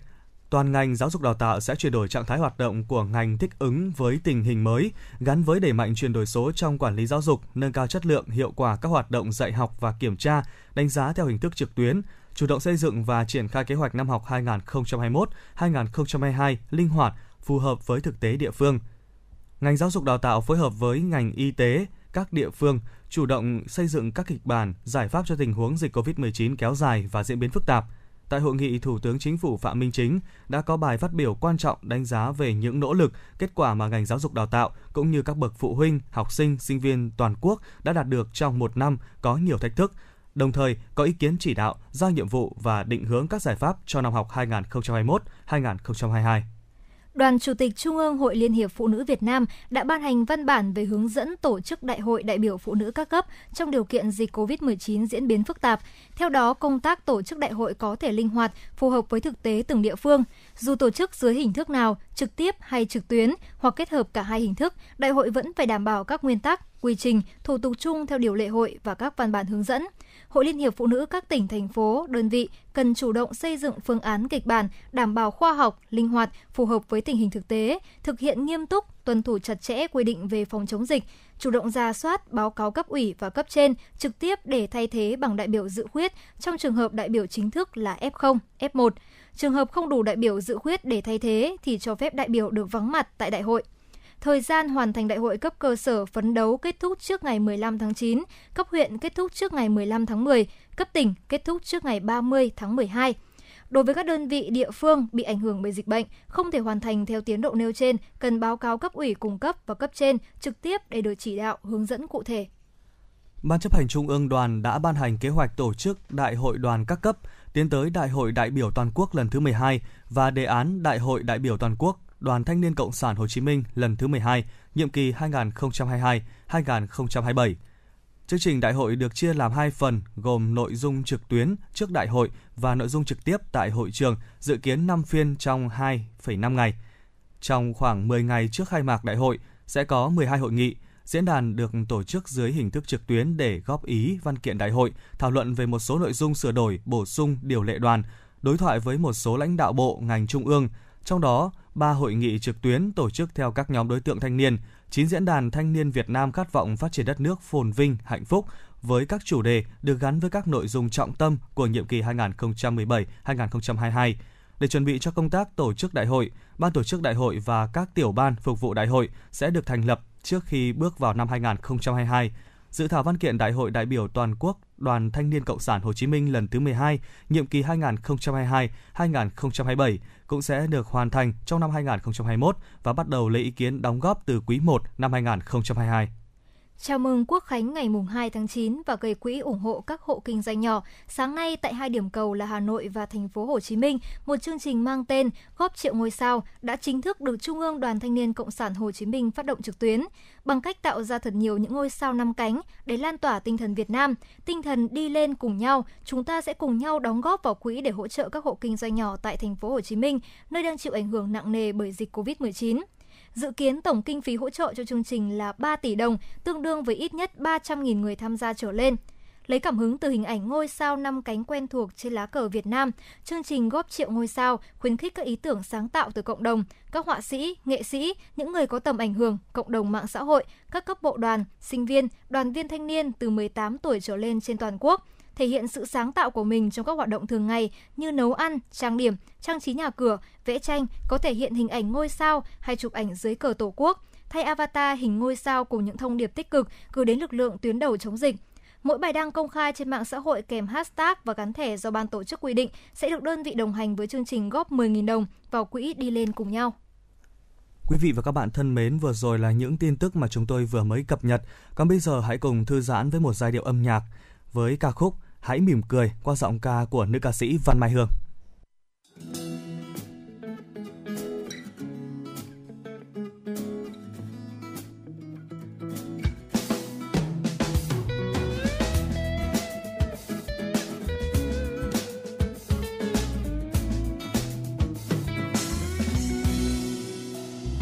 nụ cười là tia nắng, xua màn đêm nụ cười là hơi ấm, xua lạnh băng, nụ cười là nước mát trong lành làm dịu hồn ta. Nụ cười làm hạnh phúc đến thật nhanh, nụ cười làm cuộc sống thêm tươi đẹp. Nụ cười làm cho chúng ta gần nhau, mãi bên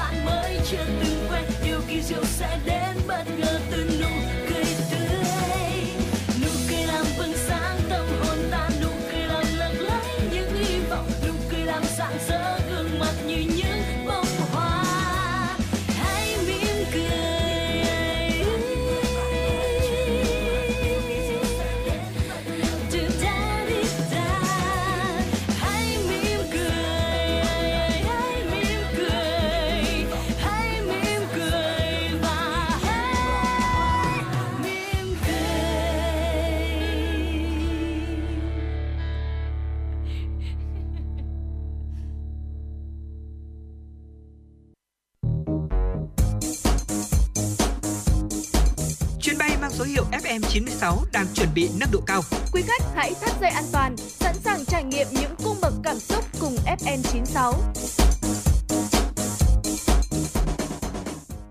Quý thính giả thân mến, trước diễn biến phức tạp khó lường của dịch COVID-19, các địa phương trên cả nước tiếp tục triển khai các biện pháp quyết liệt phòng chống dịch COVID-19 trong tình hình mới, đồng thời có nhiều hoạt động ý nghĩa nhằm giúp người dân phòng chống dịch COVID-19. Cùng với tuyên truyền phòng chống dịch COVID-19 trong thời điểm cách ly xã hội, các hoạt động chăm lo hỗ trợ cho hộ nghèo, hộ có hoàn cảnh khó khăn, người lao động ngoại tỉnh luôn được các cấp chính quyền, các tổ chức chính trị xã hội cùng các mạnh thường quân tham quan gia quan tâm thực hiện dưới nhiều hình thức khác nhau. Mời quý vị thính giả cùng đến với những hoạt động ý nghĩa như thế qua một phóng sự ngay sau đây. Khi mới bắt đầu, mình chỉ nghĩ đơn giản sẽ đến một nơi, trao quà một buổi, nhưng có đi mới biết, mới thấy, mới đau xót cho Hà Nội. Có đi mới biết còn quá nhiều hoàn cảnh cần giúp đỡ. Con đường đi ấy mình đi mãi mà chưa quay lại, vì người đói còn nhiều lắm mọi người ạ. Đó là chia sẻ của chị Đỗ Giáng Hương, một giáo viên ở phường Ngọc Khánh, quận Ba Đình, thành phố Hà Nội, viết trên trang Facebook cá nhân những ngày gần đây. Khi cả đất nước, cả Hà Nội đang gồng mình chống dịch, việc cần thiết là phải ở yên một chỗ, hạn chế tiếp xúc để đẩy lùi dịch bệnh. Thế nhưng những người lao động tự do, công nhân mất việc, sinh viên nghèo sẽ sống sao khi không còn tiền và cái đói bùa vây ngày này qua ngày khác. Và họ cũng không thể ra ngoài, không tìm được việc để kiếm tiền, nhất là trong thời điểm thành phố giãn cách. Đồng cảm với những khó khăn của người lao động xa quê đang mắc kẹt trong thành phố, chị Giáng Hương đã kêu gọi hỗ trợ lương thực, thực phẩm thiết yếu, những mong san sẻ bớt gánh nặng với những người lao động tự do, công nhân mất việc và những sinh viên nghèo. Chị Đỗ Giáng Hương chia sẻ. thời gian vừa qua thì ờ, ở Hà Nội chúng ta đã giãn cách thấy là xung quanh à, cái chỗ mình à, sinh sống cũng vẫn còn rất là nhiều cái hoàn cảnh khó khăn. Thế vì vậy là mình à, cũng muốn là có một chút ừ, sức lực của mình để hỗ trợ cho những người mà hiện tại đang gặp khó khăn. Để mà nắm được cái danh sách này thì mình đã liên hệ với bên mặt trận tổ quốc của phường Ngọc Khánh là nơi mà mình ở, hỗ trợ để cho mình danh sách. Bởi vì mình nghĩ rằng là thông qua chính quyền địa phương thì mình sẽ có được cái danh sách chính xác nhất để hỗ trợ đúng người. Chúng mình đã hỗ trợ cho bà con là lương thực thiết yếu.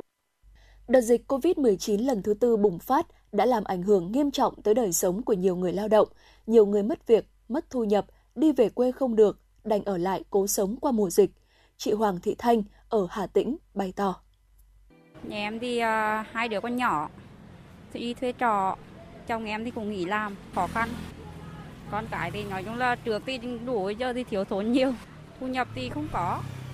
ăn uống thì mình nghĩ tiết kiệm hơn có gạo hay có mì chỉ nước mắm thì mình à, đỡ chi phí hơn Cũng giống như chị Thanh, những phần quà mà chị Giáng Hương và các mạnh thường quân trao tặng thực sự ý nghĩa với người lao động bị mắc kẹt như chị Dương Thu Hồng, quê Thái Nguyên, cho biết. Rất vui khi được à, nhận các phần quà được hỗ trợ này. Nhận đợt thứ hai rồi, từ hôm nghỉ đến giờ. Thì cái này thì là gần như là nhu cầu thiết yếu của cuộc sống của mình rồi. Anh Nguyễn Văn Tuấn, quê Quảng Ninh, cùng vợ ra Hà Nội mưu sinh, thuê trọ trên địa bàn phường Ngọc Khánh. Đã hai tháng nay, anh xin khất tiền nhà, tiền điện nước thì vay mượn để đóng, còn ăn uống cũng đỡ phần nào khi được hỗ trợ thường xuyên. Anh Tuấn xúc động nói. mọi người hỗ trợ này không phải ra ngoài đường nhiều ấy làm tự do mà thu nhập được tính theo ngày ấy mà giãn cách tháng rồi thì không có thu nhập khó khăn lắm như bây giờ nhà mình đến tháng nhà chủ người ta nhắn tin trả tiền nhà trọ ấy thì vẫn phải khất thôi chứ cũng chẳng có tiền mà trả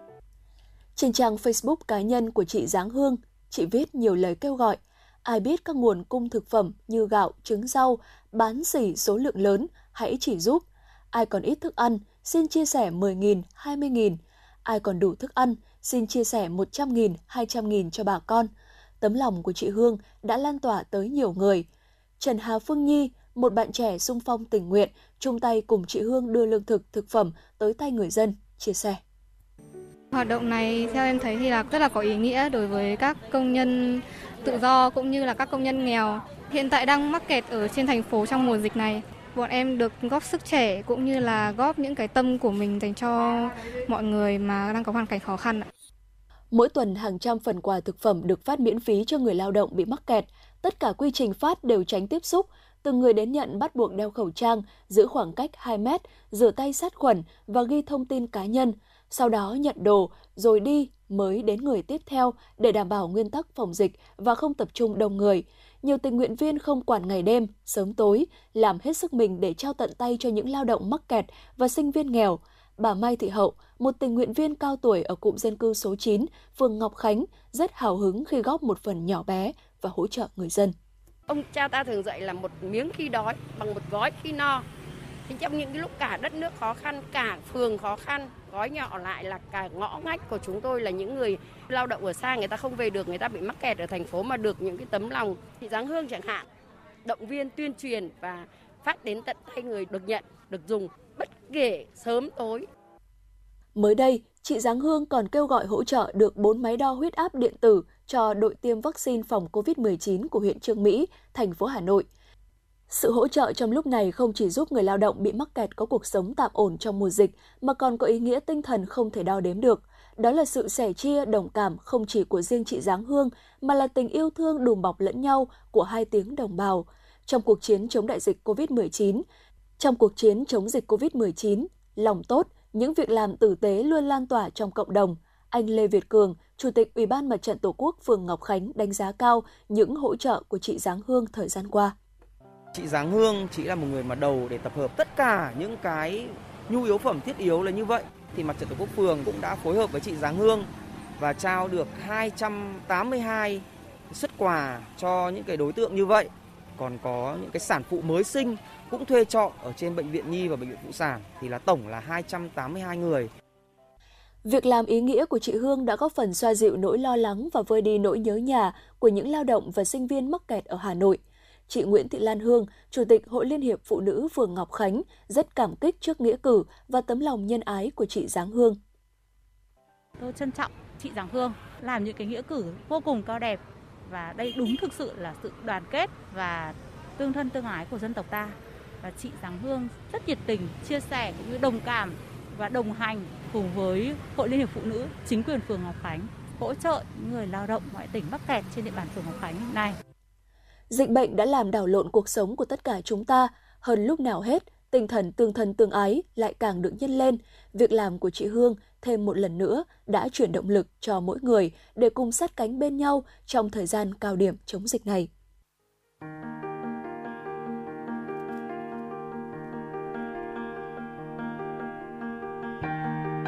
Quý vị và các bạn đang theo dõi kênh FM 96 MHz của Đài Phát thanh Truyền hình Hà Nội. Hãy giữ sóng và tương tác với chúng tôi theo số điện thoại 024 3773 6688. FM 96 đồng hành trên mọi nẻo đường. Thưa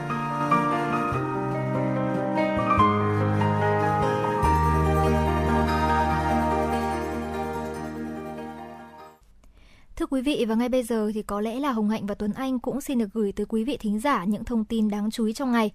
Trước những ảnh hưởng khó khăn của dịch bệnh COVID-19 đến đời sống, việc làm của người lao động, các cấp công đoàn thủ đô đã tăng cường hoạt động chăm lo, hỗ trợ đoàn viên, công nhân viên chức lao động bằng tiền mặt và các hình thức khác. Đến nay, số tiền mặt của tổ chức công đoàn hỗ trợ đoàn viên, người lao động lên tới trên 56 tỷ đồng và số tiền vận động xã hội hóa cho công tác này là trên 100 tỷ đồng. Cùng với nguồn lực của tổ chức công đoàn, các cấp công đoàn thủ đô cũng tích cực vận động nguồn lực xã hội hóa để ủng hộ lực lượng tuyến đầu trong công tác phòng chống dịch và hỗ trợ người lao động bị ảnh hưởng bởi dịch COVID-19 trong các khu cách ly tập trung, ủng hộ quỹ vaccine và quỹ phòng chống dịch COVID-19 của thành phố. Với tổng số tiền tính đến thời điểm này là hơn 100 tỷ đồng, tăng gần 6 tỷ đồng, trong đó số tiền mặt hỗ trợ là trên 94 tỷ đồng. Tình hình dịch COVID-19 tại Hà Nội và cả nước đang diễn biến phức tạp với tinh thần mỗi người dân là một chiến sĩ, mỗi gia đình là một pháo đài chống dịch. Các quận, huyện, thị xã trên địa bàn thủ đô đang nâng cao trách nhiệm của từng gia đình trong phòng chống dịch bệnh. Nhiều mô hình mới đã được triển khai, tạo chuyển biến trong nhân dân, nỗ lực đẩy lùi dịch bệnh. Một trong những địa phương đi đầu là quận Hai Bà Trưng, quận đã triển khai việc đăng ký và cam kết gia đình an toàn COVID-19 đến các hộ trên địa bàn. Sau 3 ngày triển khai, đã có 79.212 trên 80.350 hộ gia đình trong toàn quận cam kết thực hiện đạt 98,6%. Mục đích việc ký cam kết là nâng cao ý thức, trách nhiệm của người dân trong công tác phòng chống dịch. Cùng với việc đẩy mạnh tuyên truyền, tập trung lực lượng quyết tâm bảo vệ các vùng xanh, đảm bảo sự an toàn của người dân trước đại dịch COVID-19, huyện Phúc Thọ còn có sáng kiến tổ chức hội thi trực tuyến Yêu nước hãy ở nhà, gia đình thêm gắn kết. Hội thi nhằm nâng cao ý thức trách nhiệm của từng cá nhân, gia đình trong việc chấp hành giãn cách xã hội và các quy định phòng chống dịch COVID-19, tạo cơ hội gắn kết giữa từng thành viên trong gia đình, quyết tâm chiến thắng dịch bệnh. Được sự chung sức đồng lòng của nhân dân, toàn huyện Mỹ Đức, Hà Nội đã quán triệt tinh thần, quyết tâm cao nhất để bảo vệ vùng xanh cùng với thủ đô và cả nước đẩy lùi đại dịch COVID-19. Tại buổi thăm tặng quà động viên lực lượng làm nhiệm vụ tại các chốt kiểm soát và khu cách ly tập trung dịch COVID-19 trên địa bàn huyện 8, đồng chí Nguyễn Ngọc Việt, thành ủy viên, bí thư huyện ủy, chủ tịch hội đồng nhân dân huyện Mỹ Đức cho biết, lực lượng làm nhiệm vụ cần nâng cao tinh thần trách nhiệm, thực hiện nghiêm các văn bản của thành phố, huyện, kiên quyết không để lọt các trường hợp không đủ các điều kiện phòng dịch vào địa bàn, quyết tâm giữ vững thành quả của cả hệ thống chính trị huyện đạt được trong thời gian qua, không để dịch bệnh COVID-19 xâm nhập vào địa phương, giữ vững vùng xanh an toàn, đảm bảo sức khỏe cho nhân dân. Trước đó, Chủ tịch Ủy ban nhân dân huyện Mỹ Đức Đặng Văn Triều cũng đã đến thăm, tặng quà, động viên Sở Chỉ huy phòng chống dịch và lực lượng tuyến đầu chống dịch thị trấn Đại Nghĩa. Chủ tịch Ủy ban nhân dân huyện ghi nhận và đánh giá cao tinh thần trách nhiệm của cấp ủy, chính quyền và nhân dân thị trấn trong công tác phòng chống dịch bệnh COVID-19 và gửi lời thăm hỏi và động viên, chia sẻ những khó khăn, vất vả của lực lượng đang làm nhiệm vụ kiểm soát phòng chống dịch COVID-19 chịu ảnh hưởng từ dịch COVID-19 và đang thực hiện nghiêm túc công tác giãn cách xã hội, việc tiêu thụ nông sản trên địa bàn huyện Hoài Đức Hà Nội gặp nhiều khó khăn. Trước thực tế này, các cấp chính quyền huyện Hoài Đức đã vào cuộc tích cực triển khai nhiều cách làm mới phù hợp với yêu cầu hiện tại nhằm kết nối, hỗ trợ nông dân tiêu thụ, đảm bảo mục tiêu kép vừa phát triển kinh tế địa phương vừa phòng dịch. Theo đó, hàng ngày, các tổ hỗ trợ sẽ tổng hợp tình hình sản xuất, sản lượng nông sản, thực phẩm hiện có và có khả năng thu hoạch trên địa bàn – dự báo khả năng tiêu thụ từ đó có phương án thu hoạch, lên giá cả và điều phối đến các địa phương có nhu cầu tiêu thụ. Bên cạnh việc chủ động hỗ trợ người nông dân tiêu thụ nông sản, huyện Hoài Đức cũng đã lập 16 điểm bán hàng an toàn phòng chống dịch và 14 điểm hỗ trợ tiêu thụ nông sản để đảm bảo hỗ trợ nông dân tốt nhất trong việc tiêu thụ nông sản mà vẫn đảm bảo giãn cách. Có thể nói đến nay cùng với sự chủ động của các xã, thị trấn, sự phối hợp chặt chẽ của các tổ chức điều phối của huyện đã hỗ trợ tích cực cho các hộ nông dân tiêu thụ nông sản thực phẩm – không chỉ điều phối trong nội bộ huyện, nông sản Hoài Đức vẫn được cung cấp đến các quận huyện thông qua các kênh kết nối. Hưởng ứng phong trào thi đua đặc biệt do Quân ủy Trung ương Bộ Quốc phòng phát động, Đảng ủy Ban Chỉ huy Quân sự huyện Trường Mỹ đã tổ chức phát động phong trào thi đua đặc biệt với chủ đề Bộ đội và dân quân tự vệ thủ đô Hà Nội cùng cả nước chung sức đồng lòng thi đua phòng chống và chiến thắng đại dịch COVID-19. Từ đợt dịch thứ tư đến nay, cán bộ, chiến sĩ lực lượng vũ trang, ban chỉ huy quân sự huyện Trường Mỹ đã phát huy cao độ tinh thần phụng sự Tổ quốc, phụng sự nhân dân, không quản ngại khó khăn, gian khổ khi thực hiện nhiệm vụ. Ban chỉ huy quân sự huyện được Ban chỉ đạo phòng chống dịch COVID-19 huyện Trường Mỹ giao nhiệm vụ chuẩn bị và phục vụ công dân cách ly y tế tập trung tại các khu cách ly trên địa bàn và cùng các lực lượng chức năng làm nhiệm vụ chống dịch tại các cơ sở cách ly trên địa bàn.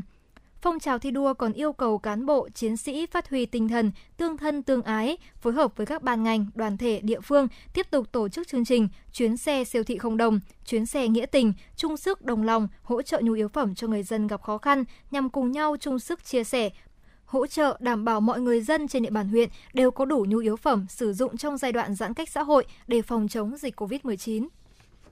Trước diễn biến hết sức phức tạp của dịch COVID-19 thì việc đẩy mạnh công tác tiêm chủng vaccine là một giải pháp hết sức cấp thiết để ngăn ngừa sự lây lan của dịch bệnh trong cộng đồng. Hiện nay, các đơn vị của ngành y tế Hà Nội đang tập trung cao cho chiến dịch tiêm chủng vaccine phòng COVID-19 trên địa bàn thành phố. Thực hiện chiến dịch tiêm vaccine phòng COVID-19 của thành phố qua 7 đợt triển khai, huyện Phú Xuyên đã tiêm được 55.170 liều, đạt 38,4% so với tổng số các đối tượng từ 18 đến 65 tuổi trên địa bàn – việc ra soát lập danh sách và thống kê các đối tượng tiêm được thực hiện theo đúng quy định. Trong quá trình triển khai, việc sắp xếp đối tượng đến tiêm theo các khung giờ hợp lý, đảm bảo giãn cách, hạn chế tập trung đông người để thực hiện tốt việc tiêm chủng, đảm bảo an toàn, huyện Phú Xuyên đã thành lập 6 đội cấp cứu lưu động hỗ trợ 27 trạm y tế xã, thị trấn trong việc theo dõi sau tiêm để kịp thời xử lý tình huống bất ngờ. Huyện Phú Xuyên phấn đấu 95% đối tượng nguy cơ và cộng đồng được tiêm chủng đủ mũi vaccine theo từng đợt phân bổ vaccine phòng COVID-19. Quý thính giả đang nghe chương trình Chuyển động Hà Nội chiều, chịu trách nhiệm sản xuất Phó Tổng Giám đốc Nguyễn Tiến Dũng, chỉ đạo nội dung Trà My, biên tập viên Thanh Duyên, thư ký chương trình Thu Vân, MC Hồng Hạnh Tuấn Anh cùng kỹ thuật viên Bảo Tuấn thực hiện. Còn bây giờ Hồng Hạnh mời quý vị và các bạn cùng thưởng thức một giai điệu âm nhạc ca khúc Cô gái đến từ hôm qua do nữ ca sĩ Vũ Cát Tường thể hiện lắng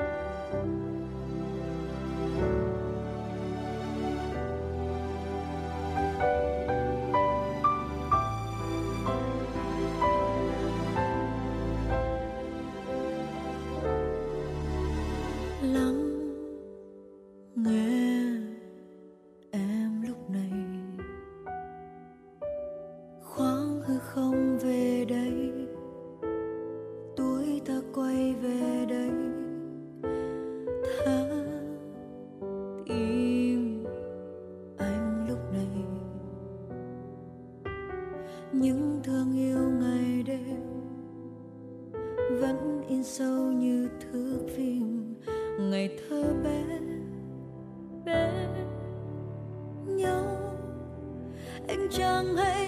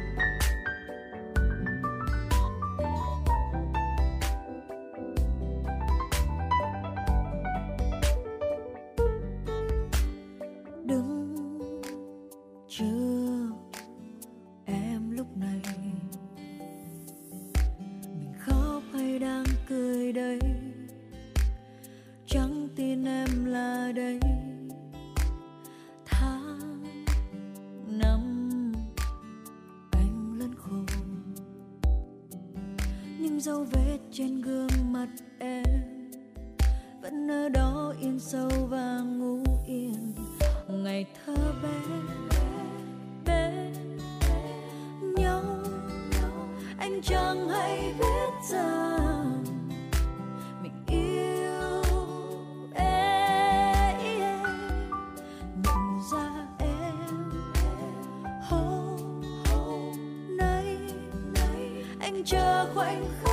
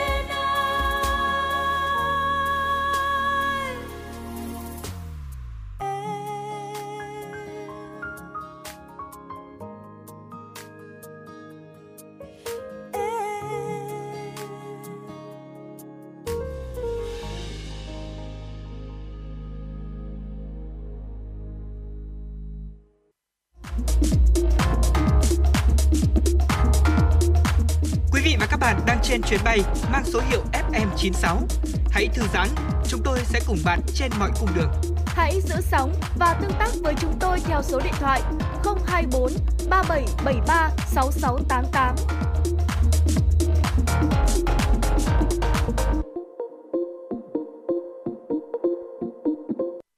Thưa quý vị và các bạn, với tinh thần chống dịch như chống giặc, những ngày qua, các chiến sĩ nơi tuyến đầu chống dịch đã và đang căng mình thực hiện nhiệm vụ sớm đưa thủ đô trở về trạng thái bình thường mới. Sẻ chia với những vất vả của lực lượng tuyến đầu, nhiều tổ chức, đoàn thể và người dân đã chung tay tạo nên những bếp ăn nghĩa tình, góp sức nấu hàng nghìn suất cơm bổ dưỡng để hỗ trợ các lực lượng trực chốt. Cùng với đó là chia sẻ với những mảnh đời khó khăn trong mùa dịch. Mời quý vị thính giả hãy cùng đến với phóng sự ngay sau đây để hiểu rõ hơn về những bếp ăn nghĩa tình như thế trong mùa dịch này. Trong những ngày Hà Nội thực hiện giãn cách xã hội, đã xuất hiện nhiều tấm lòng thiện nguyện của người dân thủ đô, sẵn sàng đùm bọc những hoàn Trong những ngày Hà Nội thực hiện giãn cách xã hội, đã xuất hiện nhiều tấm lòng thiện nguyện của người dân thủ đô, sẵn sàng đùm bọc những hoàn cảnh khó khăn quanh mình. Từ ý tưởng cũng như sự đóng góp của chị Nguyễn Ngọc Lan, một cư dân sinh sống trên địa bàn phường Đức Thắng, quận Bắc Từ Liêm, Hà Nội, Hội Phụ nữ phường Đức Thắng đã quyết tâm thực hiện mô hình bữa cơm chống dịch gửi tới những cán bộ chiến sĩ làm nhiệm vụ trực chốt trên địa bàn phường. Mỗi suất cơm đều chứa đựng tình cảm của người hậu phương gửi tới tiền tuyến. Thấu hiểu được sự vất vả khó khăn của những lực lượng phải đứng dưới những cái nắng và những cơn mưa bất chợt. Hội rất là chia sẻ, uh, mong muốn là mang đến một chút tình cảm, mong muốn là các đồng chí sẽ giữ được sức khỏe. Tôi giúp được cái gì thì cố gắng là mình sẽ giúp được cái đấy. Tất cả cộng đồng cũng như người dân đều chung tay thôi. Ai cũng muốn là đóng góp một cái gì đấy cho cái cuộc phòng chống dịch này. Để có các suất ăn nóng hổi này đầy đủ chất dinh dưỡng, các chị em phụ nữ luôn chuẩn bị chu đáo từ rất sớm. Mỗi ngày thực đơn đều được lên chi tiết, đầy đủ với mong muốn thay đổi khẩu vị để đảm bảo bữa ăn tốt nhất cho các lực lượng tại các chốt kiểm soát dịch. Có là su su à, xào với cả thịt gà, với lại à, thịt à, món thịt rán, với trứng, với cả nạc, canh bí nấu xương. Mình sẽ có tất cả là bốn món làm cho 17 à, suất. Cái rau ở đây thì đa số là được cái là các bác ở ngõ xóm ở đây trồng rau năm toàn rau sạch nên các chị em toàn rau thì ủng hộ. Nó đi chợ thì 3 ngày một lần, nhưng mà cũng phải đảm bảo được cái chất dinh dưỡng cho ừ, các à, chốt trực ăn. Cố gắng là trong một tuần thì không trùng bữa. Hiện nay là mình có tính là tất cả là ba mình một suất. Chị em nấu nước này thì nói chung nó cũng vui lắm. Các chị em là chuẩn bị từ lúc à, 9 giờ kém 10. Từ lúc làm là chưa được nghỉ ngơi lúc nào làm sao mà để cho món ăn là được nóng sốt đến giờ là đưa cho các đồng chí trực chốt. Lâu xong là các chị sẽ chia đưa luôn để cho các chị là vừa kịp đến giờ ăn. Chị Chu Minh Thúy, Chủ tịch Hội Phụ nữ phường Đức Thắng chia sẻ, các chị em ai cũng đều mong muốn đóng góp một chút tấm lòng, chia sẻ khó khăn với tuyến đầu chống dịch, nên tình nguyện tham gia nấu những suất cơm, cốc chè, gửi tặng lực lượng chống dịch trên địa bàn. Là phụ nữ, hậu phương vững chắc, nên là chúng tôi cần làm một cái việc gì đó thật ý nghĩa để à, cảm ơn các chiến sĩ trực chốt, vận động các chị em quyên góp được những cái số tiền và chúng tôi lấy tiền đó chúng tôi triển khai thành những bữa cơm à, gửi lên à, các chiến sĩ trực chốt. Sau khi hoàn thành nấu ăn và đóng hộp, đến giờ ăn trưa, bất kể nắng hay mưa, chị em đều chủ động vận chuyển suất ăn đã được đóng gói kỹ lưỡng đến với các chốt kiểm soát dịch. Với những suất cơm này, các chị mong muốn sẽ tiếp thêm động lực cho các chốt thực hiện nhiệm vụ tốt hơn. Phường Đức Thắng có 5 chốt kiểm soát dịch COVID-19, trong đó một chốt có F0. Kể từ khi thực hiện chỉ thị 16 của Thủ tướng Chính phủ, hàng ngày thì luôn có các lực lượng gồm công an, bộ đội, dân quân tự vệ và đoàn thanh niên làm nhiệm vụ chốt chặn tại các lối ra vào. Thật khó có thể kể hết những khó khăn vất vả của lực lượng trực chốt như này. Phải thức thâu đêm, dầm mưa dãi nắng, ăn cơm tại chỗ, ngủ tại lán. Những bữa ăn vội vã đã ít nhiều ảnh hưởng đến sức khỏe. Nhận những phần cơm miễn phí của phụ nữ phương, anh Ninh Đắc Thảo, thành viên chốt kiểm soát dịch cho biết. Trong cái quá trình mà chốt trực mà có những cái việc động viên như vậy thì anh em cũng rất là phấn khởi, cũng cảm thấy ấm lòng. Ca trực thì kéo dài qua cả trưa mà thì anh em cũng tạm bỡ đun nước ăn mì tôm hoặc là uống sữa thế thôi xong lại ra thay nhau trực chốt ăn cơm này thì thứ nhất là chắc dạ hơn anh em làm việc của nó đỡ mệt kể từ ngày đầu tiên Hà Nội giãn cách cứ đúng 11 giờ trưa hàng chục suất cơm từ bếp ăn 64 Nguyễn Phong Sắc theo xe ông Phạm Văn Tuân được trao đến người có hoàn cảnh khó khăn để đảm bảo giãn cách phù hợp với việc quy định lưu thông trong mùa dịch ông Tuân mang các suất cơm tới đặt tại ba địa điểm cố định trên địa bàn các phường Quan Hoa, Nghĩa Tân, Dịch Vọng Hậu, quận Cầu Giấy. Nhận suất ăn ấm nóng nghĩa tình, những người cô đơn, gia đình có hoàn cảnh khó khăn trong mùa dịch bày tỏ sự vui mừng và phấn khởi. Ăn nấu nướng ngon, vừa miệng, giúp cho dình cô cũng đỡ được thêm thăm được ít nhiều. Cảm ơn các bác, đây là một miếng khi đó mà nói khi no. Vừa đúng lúc đói là các dì với các cậu là cứu chúng tôi. Đấy là quá tuyệt vời. Bếp cơm không đồng góp phần chống dịch là ý tưởng của ông Phạm Văn Tuân, chủ nhà số 64 Nguyễn Phong Sắc, cũng là nơi đặt bếp góp phần chống dịch. Những người đóng góp cho bếp ăn là anh em trong gia đình, là bạn đồng niên, đồng khóa, là hàng xóm láng giềng của ông. Tất cả cùng một tấm lòng hướng về những người khuyết tật, người già cô đơn, người có hoàn cảnh đặc biệt khó khăn trong những ngày giãn cách này. Trao đổi chủ yếu trên nhóm Zalo mang tên góp phần chống dịch với những tin nhắn ấm lòng. Tôi xin đóng góp 10 suất, tôi xin đóng 20 suất, tôi đóng 50 suất. Hàng ngày trưởng nhóm Phạm Văn Tuân luôn cập nhật tình hình. Hôm nay nấu 50 suất ăn từ đóng góp của ông Vương Duy Thiên, nguyên trạm trưởng trạm y tế xã Dịch Vọng. Hôm nay nấu 50 suất do ông Nguyễn Quang Anh biểu tặng, rồi các suất ăn do chị Trần Thị Hằng, Phạm Thị Lụa. Ông Phạm Văn Tuân chia sẻ. Hà Nội ờ, thông báo giãn cách 15 ngày là tôi thấy có rất nhiều người gặp khó. Tôi đề xuất với ờ, chính quyền với các tổ chức chính trị xã hội đây thì ờ, có nhiều người thì ở cái vùng trũng ít người quan tâm. Tôi hô hào bạn bè và ai có tâm có uh, lòng thì góp vào làm mà phải đảm bảo giãn cách vì lây nhiễm thì còn làm được cái gì Bếp ăn được bố trí với quy mô thông thoáng và phù hợp để đảm bảo yêu cầu giãn cách phòng bệnh, nên chỉ có người phụ giúp sơ chế đóng hộp, một người nấu ăn và bản thân ông Tuần vận chuyển. Đa số mọi người tham gia đều trên dưới 70 tuổi. Bà Phạm Thị Thủy, bếp trưởng cũng đã gần 60, lại mắc bệnh xương khớp, nhưng hàng ngày vẫn đứng bếp từ 6 giờ sáng để đảm bảo có 50 đến 60 suất ăn trưa. Vốn là chủ quán cơm nên trong thời gian nghỉ dịch, bà Thủy lại tiếp tục giữ lửa ở bếp ăn thiện nguyện này để góp phần hỗ trợ những người thực sự khó khăn. Để nấu những món ăn đầy đủ dưỡng chất tới trao tặng cho những người còn nhiều khó khăn là tâm huyết của cả nhóm làm bếp. Những lúc này dịch giã muốn làm thế nào tỉ mỉ, làm những món ăn ngon, truyền thống của người Việt Nam để gửi đến tất bà con hoàn cảnh. Hôm nay làm thịt kho tàu trứng, rau muống luộc, dầm xấu và đậu rán tẩm hành và một tay thì ba bếp ra một bếp kho tàu bếp luộc rau bếp rán đậu liên tục liên tục như thế cho đến đúng 10 giờ là phải phát cơm đoàn hoàng 11 giờ ra khỏi cửa để làm sao tới tay người nghèo đúng giờ không để người ta chờ đợi lâu rồi nó ảnh hưởng đến vấn đề thời gian giãn cách Hình ảnh những chiếc xe gắn máy đi khắp ngả đường, chuyển những phần cơm nghĩa tình đã làm ấm lòng những người ngày đêm cùng cả nước đẩy lùi dịch Covid-19. Những hành động đẹp như vậy trong những ngày qua hy vọng sẽ còn tiếp tục lan tỏa để chúng ta cùng chung tay đẩy lùi dịch bệnh. Còn bây giờ mời quý thính giả cùng thư giãn với một ca khúc Việt Nam tử tế.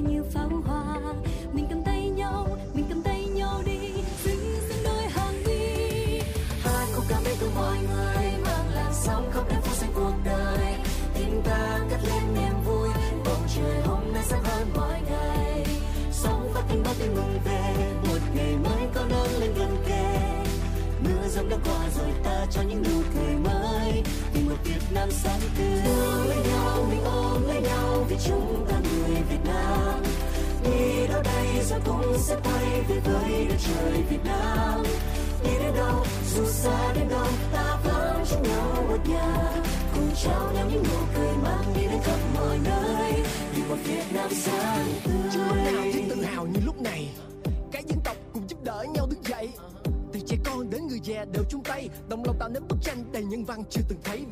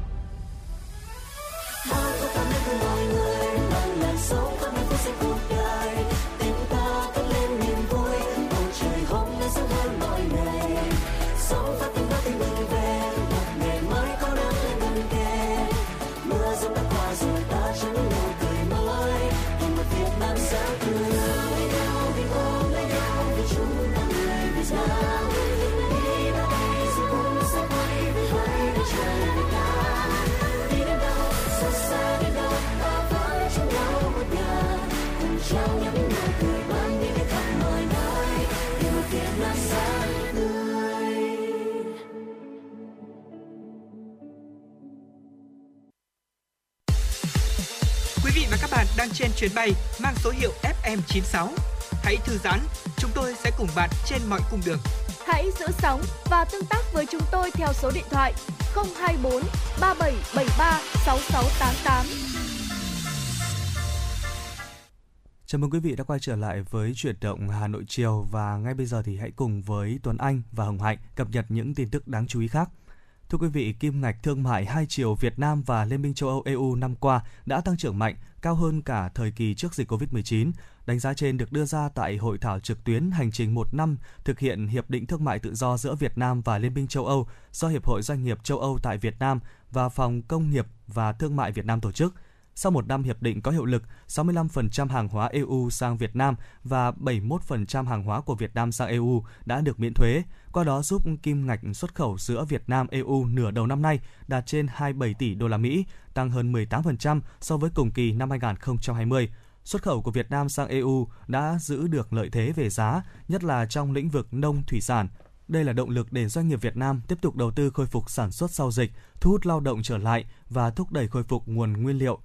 Ở chiều ngược lại, nhập khẩu từ EU và Việt Nam đạt trên 8 tỷ đô la Mỹ, tăng trên 19% gồm các mặt hàng linh kiện điện tử, nguyên phụ liệu, máy móc thiết bị đã giúp doanh nghiệp Việt Nam tiết kiệm được chi phí, tăng năng suất lao động, cải thiện hiệu quả cạnh tranh.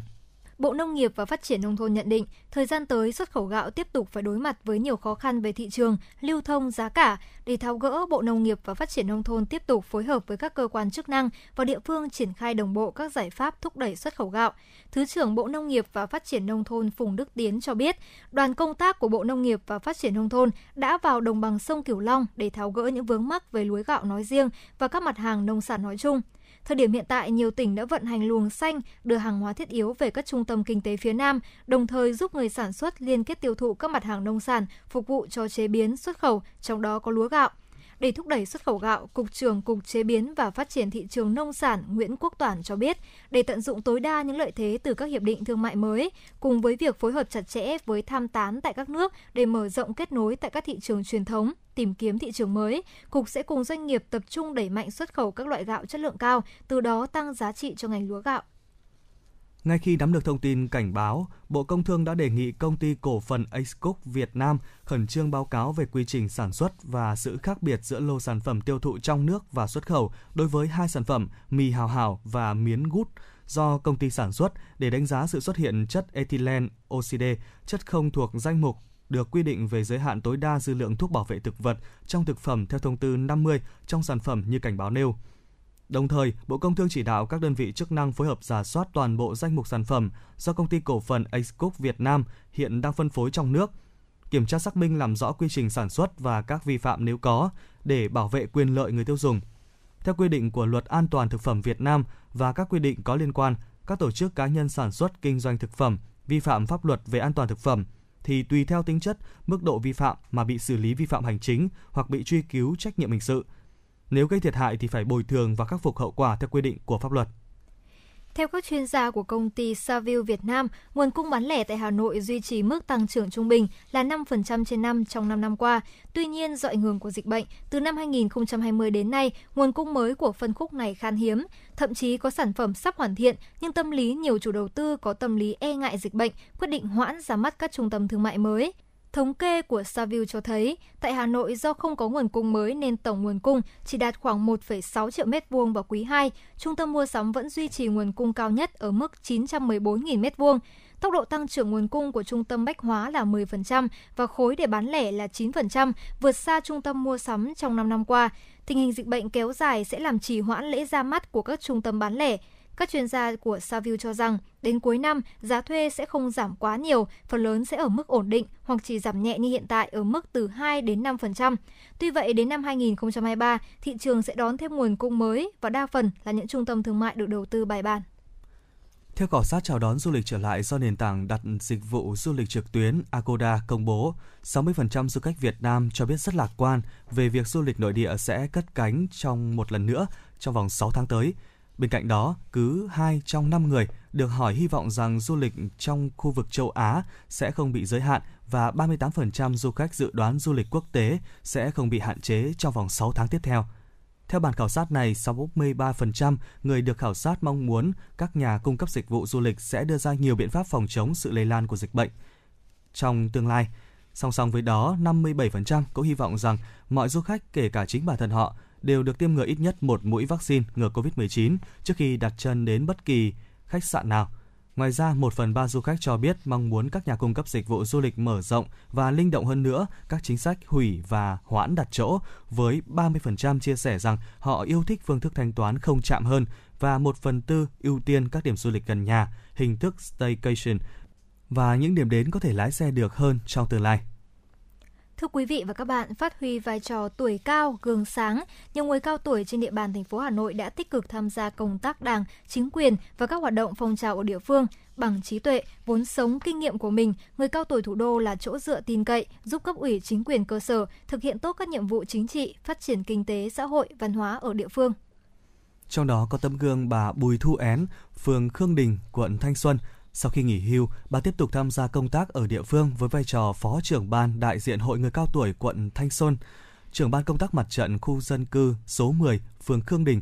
Dù ở cương vị nào, bà Én cũng hoàn thành tốt nhiệm vụ được giao. Đặc biệt, bà Én đã cùng cấp ủy, ban công tác mặt trận và các đoàn thể của khu dân cư số 10 vận động nhân dân vẽ tranh bích họa, làm đẹp đường phố, động viên mọi người thực hiện nếp sống văn minh đô thị. Ở khu dân cư số 10, phường Khương Đình, quận Thanh Xuân, thành phố Hà Nội, người dân ai nấy đều phấn khởi khi những điểm chân rác, những bức tường rêu xanh phủ đầy bụi, giờ đã trở thành các tác phẩm nghệ thuật tạo nên một diện mạo mới cho khu phố. Trước đây, có không ít điểm chân rác gây ô nhiễm, mất mỹ quan đô thị, thì bây giờ đã khác. Chân rác bị xóa bỏ, nơi ô nhiễm đã được thay thế bằng những bức tranh tường sinh động. Đây chính là ý tưởng của bà Bùi Thu Én, trưởng ban công tác mặt trận khu dân cư số 10. Những bức họa sinh động đã mang lại sự rực rỡ, tươi mới, góp phần làm đẹp cảnh quan khu phố. Tôi cũng rất là nung nấu, chủ động là để xóa những cái điểm chân rác đó tồn tại ờ, bấy lâu nay mà chưa xóa được thì chúng tôi nghĩ là cái ý tưởng này trong đó có hoa này, hoa sen, các những cái tranh hành cầu động hành động, đặc biệt là cái bức ờ, họa đồng quê. Trước đây, có không ít điểm chân rác gây ô nhiễm, mất mỹ quan đô thị, thì bộ mặt giờ đã khác, chân rác bị xóa bỏ, nơi ô nhiễm đã được thay thế bằng những bức tranh tường sinh động.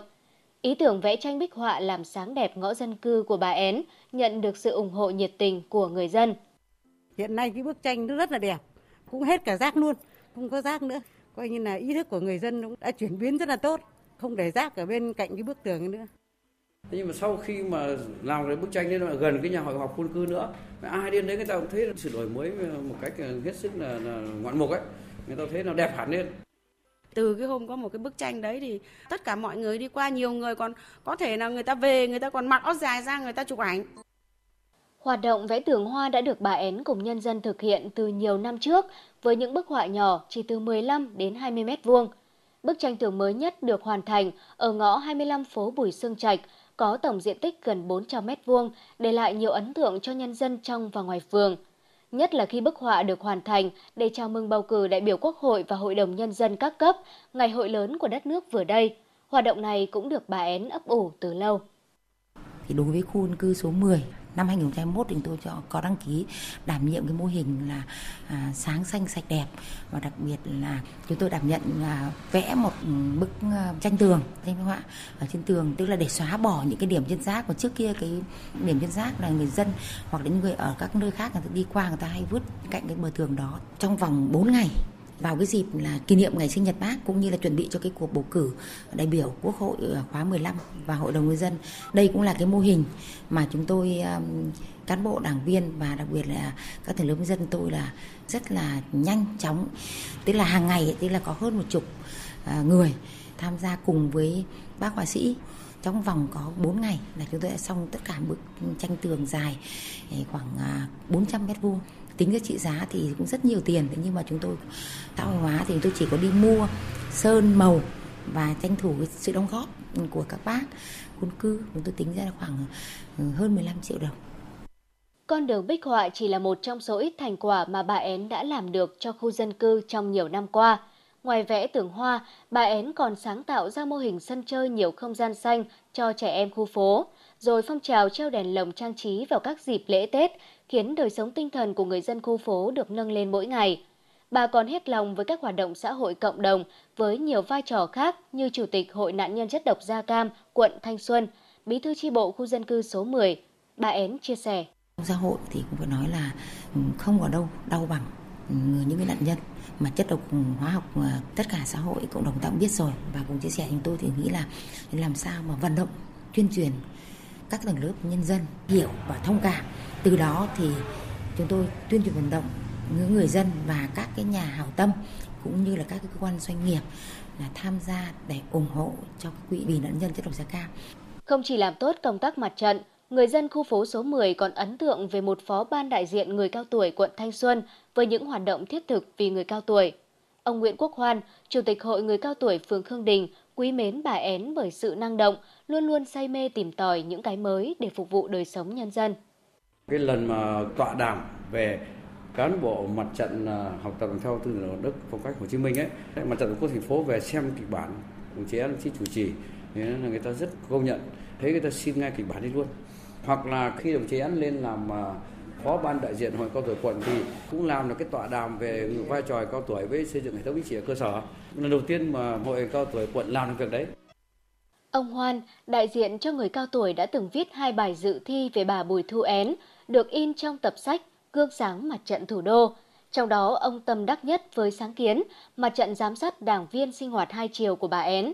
Những ý tưởng, cách làm của bà Én đã tạo ấn tượng tốt đẹp đối với những ai có dịp tiếp xúc, trò chuyện với bà. Đó là hình ảnh một nữ cán bộ mặt trận nhiệt tình, miệng nói tay làm, sống tử tế và hết lòng với công việc, được địa phương và nhân dân tin tưởng, yêu mến. Bà Trần Phương Linh, Chủ tịch Ủy ban Mặt trận Tổ quốc phường Khương Đình đánh giá cao những đóng góp của bà Én cho địa phương, cộng đồng nhiều năm qua. Trong 2 năm dịch bệnh Covid-19, cô cũng đi vận động nhân dân thăm hỏi, tặng quà, ủng hộ quỹ phòng chống Covid-19, vận động vì người nghèo, quỹ vì biển đảo, hoặc gần đây nhất quỹ vaccine. Khu dân cư số 10 chỉ có một tổ dân phố thôi nhưng mà lại là tổ dân phố vận động được nhiều nhất và cũng là tổ dân phố khu dân cư nộp sớm nhất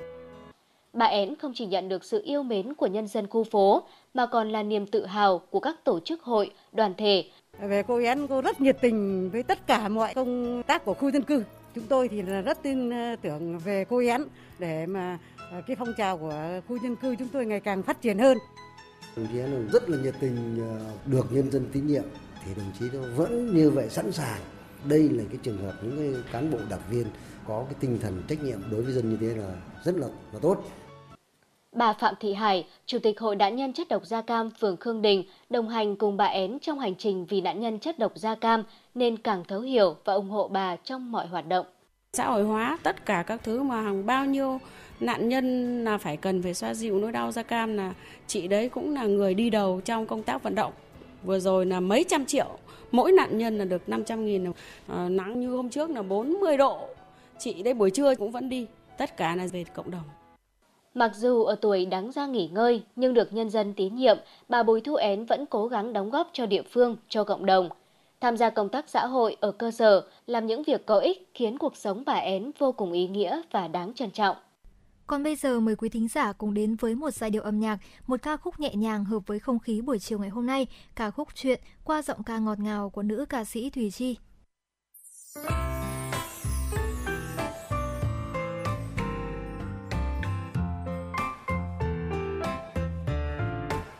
Trong buồng nắng,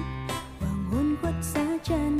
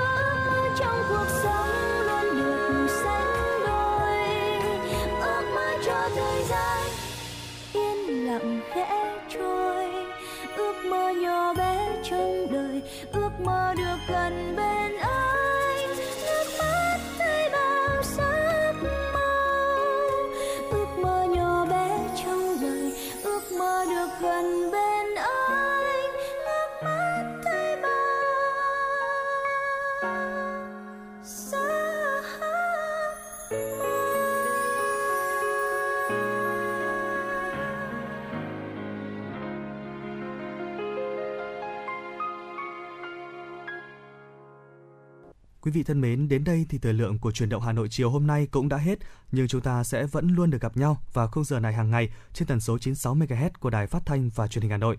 Các bạn cũng có thể gọi đến số điện thoại 024 3773 6688 của chương trình để chia sẻ những vấn đề các bạn đang quan tâm hoặc đóng góp cho chương trình ngày một hấp dẫn hơn. Và cuối cùng, xin chào và hẹn gặp lại quý vị và các bạn trong những chương trình sau.